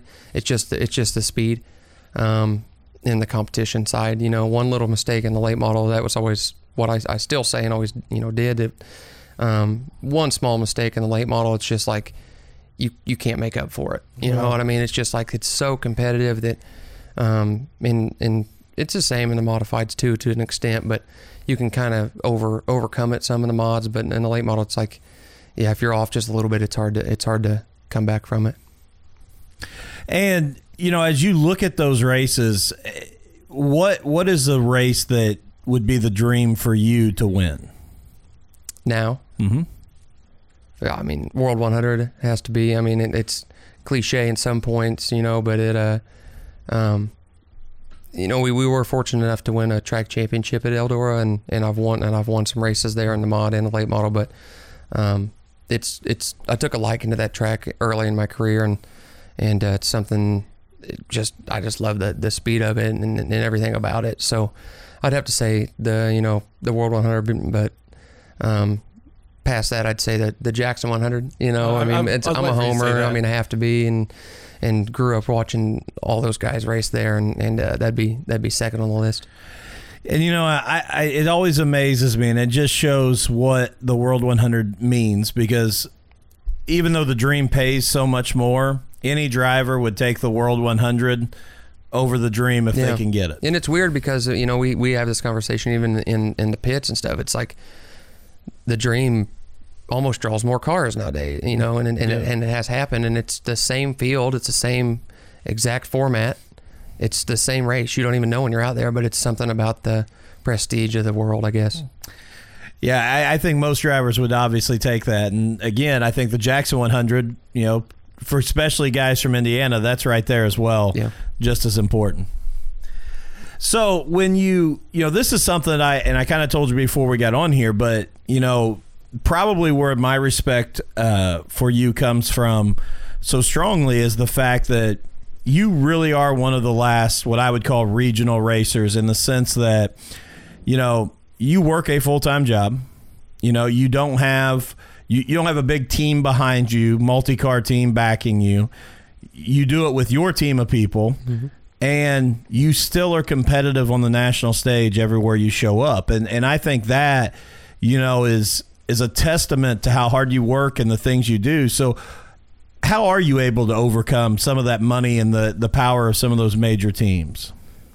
Well, I mean, I think a, a lot of it's, you know, by design, um, and, and it's nothing I'm going to boast about, but it's, it's been years in the making, uh, to build a team that's, that's been behind us. And it's, and like I told you earlier, it's a complete team effort, you know, so it's, it's getting in line with the people that not only fit your values, but, um, you know, fit into your, your everyday doings. So, um, won't dwell on that, but it's just, uh, it's, to me, it's, it's just, uh, it's a total process. It just takes a long time. You know, I consider myself a veteran now at, at some level, and, and just start to finish from not, not only the chassis and mechanical, the engines, all that stuff. It's, it's, it's knowing where, you know, everything is in your race shop, and, and, and being able to, to enjoy it along the way, Um, I think it, you know, it all, there's just so many pieces to the puzzle, to be honest. I mean, it's hard to, it's hard to put your finger down on one thing and say, this is it. But, um, at the end of the day, we're, we're, we're proud of it. And, uh, to be able to go out there and just race with guys that, that that's all they think about every day. And, and, uh, that's not all I think about. So, you know what I mean? It's, it's, it's makes me proud. How hard is it for you when you've got, you know, one of those big races coming up, let's say the Dream or the World or Jackson? How hard is it for you that week or the week before, you know, that's coming up at work? I mean, because you, you got to be, well, yeah, you still got to be thinking about yeah, they, it. They know. They go, I mean, I got, uh, you know, there's uh, three or four of us in the, you know, main management positions in my office that, that uh, they know, they know what I do and what I love to do, you know, and, and uh, they know when those weeks are. They see them on the calendar and they, they know, well, it's World Week. They probably know not to, not to really ask me to do anything, to be honest. They probably just like, yeah, we'll just uh, wait till next week. Cause yeah, it, it's tough, man. It's hard to manage all that, but, but I do have a, a good support cast there, you know, with, with my sister and my mother at the business and my wife. And, and, uh, and then also all, all the, all of our employees, they, they understand what we, what we enjoy to do, but we work hard to be able to do it. I was going to say, we're fans, and you know, when we know we're getting ready to go over to Eldora, you know, yeah, Monday and Tuesday, we're we're horrible no at work because that's all we're thinking about. Yeah. So can we get over there? Yeah, yeah, yeah. We don't we don't do real good at hiding it either. So, no, so you know, we're going over to the race, so you're you know way more than us. it, it always amazes me drivers that fall in love with Eldora, and not that it's crazy, but you talk about the speed there. How how much faster does Eldora feel than, you know, say a Brownstown, things like that? A lot, yeah, it's true. I mean, it, there, there's no way to hide it. I mean, there's there's tracks that feel faster than Eldora. Um, Knoxville, Iowa would be one of them. Um, there's, I mean, and, and there's tracks that you're probably not even going as fast, I guess you'd say, in speed, but that feel faster. So, but um, I think Eldora, back to that, has a has a good mix of. of the speed, but also raceability on it. And that's what, in my opinion, you know what I mean? Where um, you're very able to move around on it and, and uh, race. But Brownstown, it's the same way. They're all, I love them all. You know what I mean? You can't, you can't get caught up on one thing about any of them. It just, I, I love watching you guys when you take the green at Eldora, because I've never been in a car, so I've never drove. And to watch you guys hit the gas coming off of four, and, and the trust you have in your cars, that I'm gonna barrel down here into one, and I'm gonna I'm gonna set this thing up, and I'm gonna turn it left, and I'm gonna trust that it's gonna go. It, it just it blows my mind. Live for it. We live for it. You do you have time to look up at the uh, the big screen at Eldora? We've talked to what three or four people now, and they all say that they. I can. Don't know how those guys do that. So the first time I ever heard that was that we went to the uh, the uh, the first big screen I saw, and it wasn't even that long ago, but it was at the Show Me at, at Wheatland uh, mm-hmm. Lucas Oil Speedway. Yeah. And they have it like right, um, like it, the, it's in th- in three and four, but like as you're going down the back stretch, you can look up and see it. And I'd heard people talk about that, you know, and I was out there, and we went out in two thousand eleven to race out there, and, and I tried it once, you know, I was yeah. like, okay, and I, no, I thought I was going to die. I literally, I was like, I'm gonna, there's no way. And from then there's no, I never, I don't know how, I mean, I tried Eldora, and I've, I don't know. For some reason, I'm, I'm giving me like I get car sick or something. You know what I mean? I feel like I'm oh, wow. throwing. Yeah. I don't even know. It's crazy. I don't. Because, even, you know, they've all heard that. That's the best spotter ever. Is that big the big yeah. screen at Eldora? I, it's I like, take, how do you have time to look I've, up at that? And, yeah, I respect that. I wish I could. I wish I could. I it, Devin Gilpin was the first one that told us. Yeah. And he said, "Oh yeah, when I go through one and two, that's where I'll check where my whoever's behind me what line they're running." And I'm thinking they got. I, they're better than me. I can barely keep it on the you know where I want on the dirt. You know what I mean? I'll be up, and up, upside down. I, I, I mean. I, I'm just sitting over there on the hillside, but I'm like, yeah, I don't yeah. feel like I have enough time to check the video board and sitting up there. No. So, it, yeah, I, I would be right there with you. I, that is one that always boggles my mind as well. So, so Kent, before we go any farther, I do, because we've talked about, you know, that team that, that helps you, and we always want to give guys a chance to thank their sponsors and thank the team that helps them. So if you want to kind of, you know, give those guys a shout out yeah. and thank them for everything they do. For sure. I mean, I got to thank, uh, I think first and foremost, my family, um, my wife. So, uh, uh, I mean, she lets me spend so much time in the shop away from, we got a eighteen, nineteen month old daughter now. And so I got to thank her and my whole family, my mom and my sister. They're so supportive in everything we do, and, and, uh, help us fund the team. So, I got to thank them. And then uh, I guess next will be uh, M B Custom Race Cars, uh, Jimmy Mars and Chris. They're just great to deal with. They've been um, really, I think I can credit them to, to the turnaround in my late model career and, and the best year, racing year I've had last year. And N V Suspension, Integra Racing Shocks, uh, Kaiser Manufacturing, um, J. Dick and Racing, en- Racing Engines, um, All-Star Performance, you know, all those guys on my car. It's just Jones Oil Racing Products. They're just, it's, uh, it's just, uh, it's, uh, it's a team effort. Um, you know, we couldn't do it without a lot of those guys. You want to get your guys that travel with you there and, and help you on the car? Or? Yeah, yeah. Jason Palubicki, he's been uh, there for me for a long time, and uh, he's been my full-time guy. So it's, you know, me and him in the shop, and and uh, uh, couldn't do without him either. And how much, when you're going into an off-season like this, how much adjustment are you looking to make on the car? You know, we talked before we got started about, you know, the P R I show and all the new technology that comes out. How quick are you to try something new, or do you pretty well say, I like where I'm at, I'm going to hold there? Well, I mean, it's uh, it's it's about fifty-fifty, I guess. I mean, you'd love to buy into, I guess if you had unlimited resources, maybe, maybe I'd be, I would have, you know, left with pretty much everything up there. But right. um, it is kind of a monkey see, monkey do situation where, you know, if, if uh, you kind of wait till you see someone using it that that's tried it out first and it's been proven. Um, I'm not a, a big gimmick kind of guy, so I wait till something's been proven. Um, but I know that you don't want to you don't want to get lax and and get comfortable with your, where you're at, because all your competitors are out there trying to find something that's bigger and better. So um, the show's great for that, being able to see all the new trick things. But uh, we'll wait a couple months and see what goes by the wayside and what's what's proven. Yeah, what what somebody straps on in, you know, March, and then in April they're still yeah, they're not running they're, it anymore. Right. Yeah, yeah. yeah. Uh-huh. How much changes during the race season? Like, you know, from, you know, when they start racing, you know, down in Florida and stuff, you know, in, in January and February, you know, to let's say midseason, how much technology changes just through that in the race season? I mean, is it hard to keep up with that?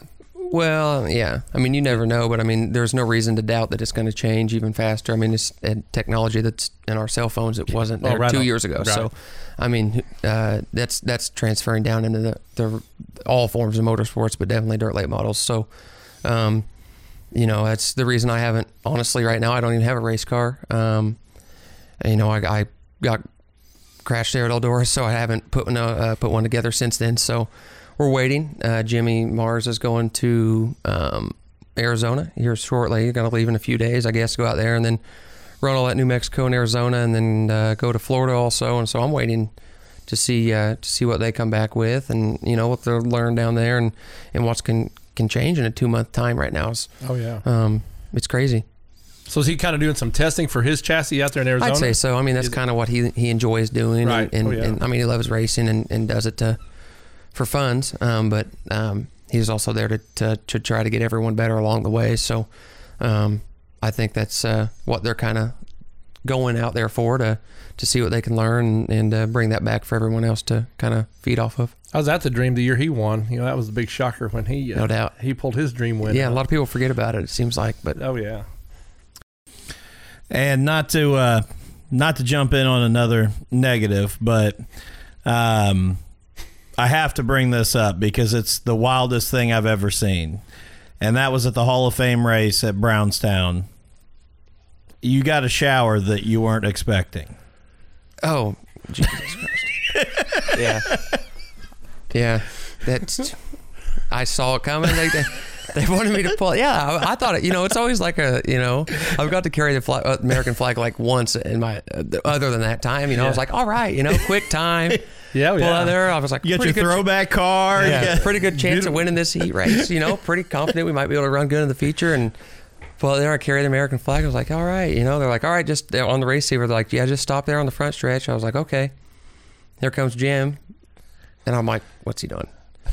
And I was thinking, what's he? Why is he even going to water the track? Honestly, and here he comes. I was like, okay, maybe he's watering like the like the outside bank. That that was his plan. Yeah. yeah. And then he turns the other one on. I was like, oh, he's you know he's. shitting me or something now, and I, and no, no, no. It got close enough, and I so I saw I, at that point there was nothing I could do. I just closed my shield, and just sat there and cussed him, honestly. Yeah. Yeah. Yeah. And then, yeah. I mean, I was on he top came of back the... and apologized. I mean, I know he didn't, he didn't even right. didn't mean it, but I, that's what he said. He thought he had the outside yes, sprayer on. Right, he had no right. idea he had that one on. Yeah. You know? It drenched me. And then the worst part, like it went, somehow it went like down the deck of my car and then down the back of my suit. Oh, oh, oh yeah. No. And then, you know, the rest of the way down. Oh and yeah. And then I'm sitting in like a puddle of water racing. I'm like, swamp ass, you know. You're... Well, everybody was anticipating, like you were like, okay, he's just joking with him. He's going to cut it off. That's what and I thought. You got closer and closer, and it's like, oh, yeah, I could hear the fan. I could hear everyone. Oh, and my then, God. And then people were hollering and screaming and yelling. Oh, yeah. Like mad.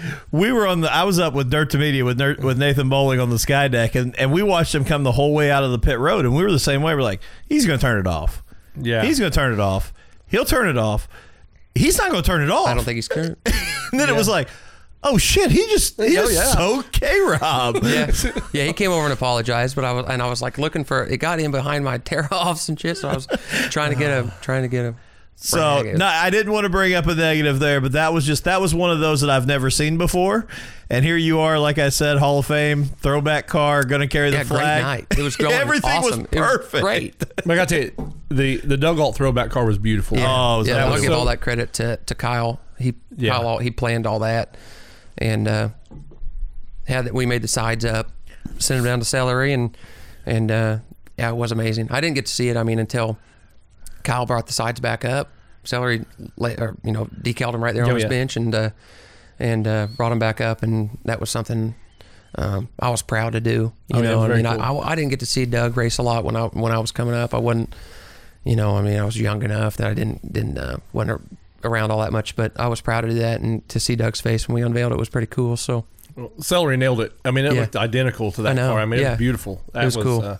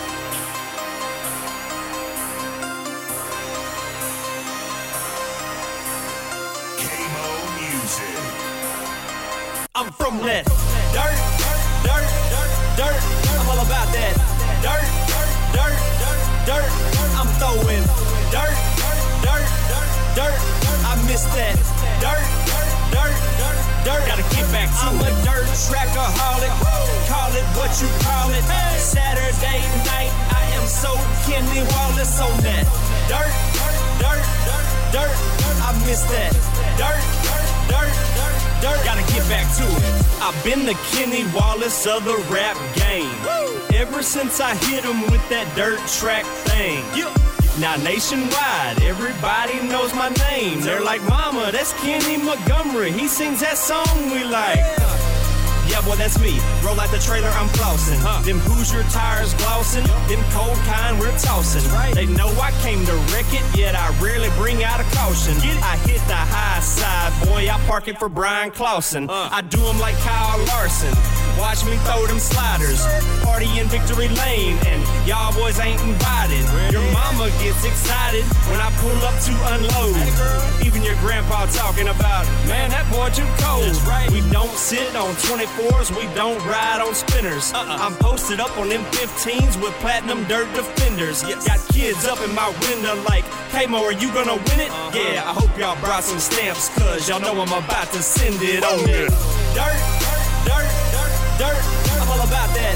Dirt, dirt, dirt, dirt, dirt, I'm throwing. Dirt, dirt, dirt, dirt, dirt, I miss that. Dirt, dirt, dirt, dirt, dirt, gotta get back to I'm it. I'm a dirt trackaholic, call it what you call it. Hey. Saturday night, I am so Kenny Wallace on that. Dirt, dirt, dirt, dirt, dirt, I miss that. Dirt, dirt, dirt, dirt, dirt, gotta get back to it. I just won hot laps for the third week. Huh? Lil Dave said he thinks we're in the first heat. Yeah. So I go and check the board on my bike, sitting outside pole. Y'all know what it's looking like. Uh-huh. W, W, that's another George W. Get, hit him with that half a lap like, dang, what gear you running, dude? And where'd you get that fire suit? Uh. Man, I like that stitching. Velocity U S A, hey, just tell Brad that I sent you. I'm shining like I'm rubbered up and I'm smiling for the pics. Y'all boys be looking tacky while I stay looking slick. No short. Four new rims, no new friends. They never know what I'm planning. Never. And mama just gave me them eyes like, dang, baby, you looking handsome. Be praying, sing the anthem. Nobody takes a knee. Uh-uh. We stop and show respect because we're all proud to be. That's right. From the land of the free and the home of the brave. Y'all better wake up and get it. Uh. We're making America great again. Let's all go out and kick it on the dirt, dirt, dirt, dirt. I'm all about that. Dirt, dirt, dirt, dirt, dirt. I'm throwing dirt, dirt, dirt, dirt. I miss that. Dirt, dirt, dirt, dirt. Gotta get back to it. I'm a dirt trackaholic. Call it what you call it. Saturday night, I am so Kenny Wallace on that. Dirt, dirt, dirt, dirt. I miss that. Dirt, dirt, dirt, dirt. Gotta get back to it.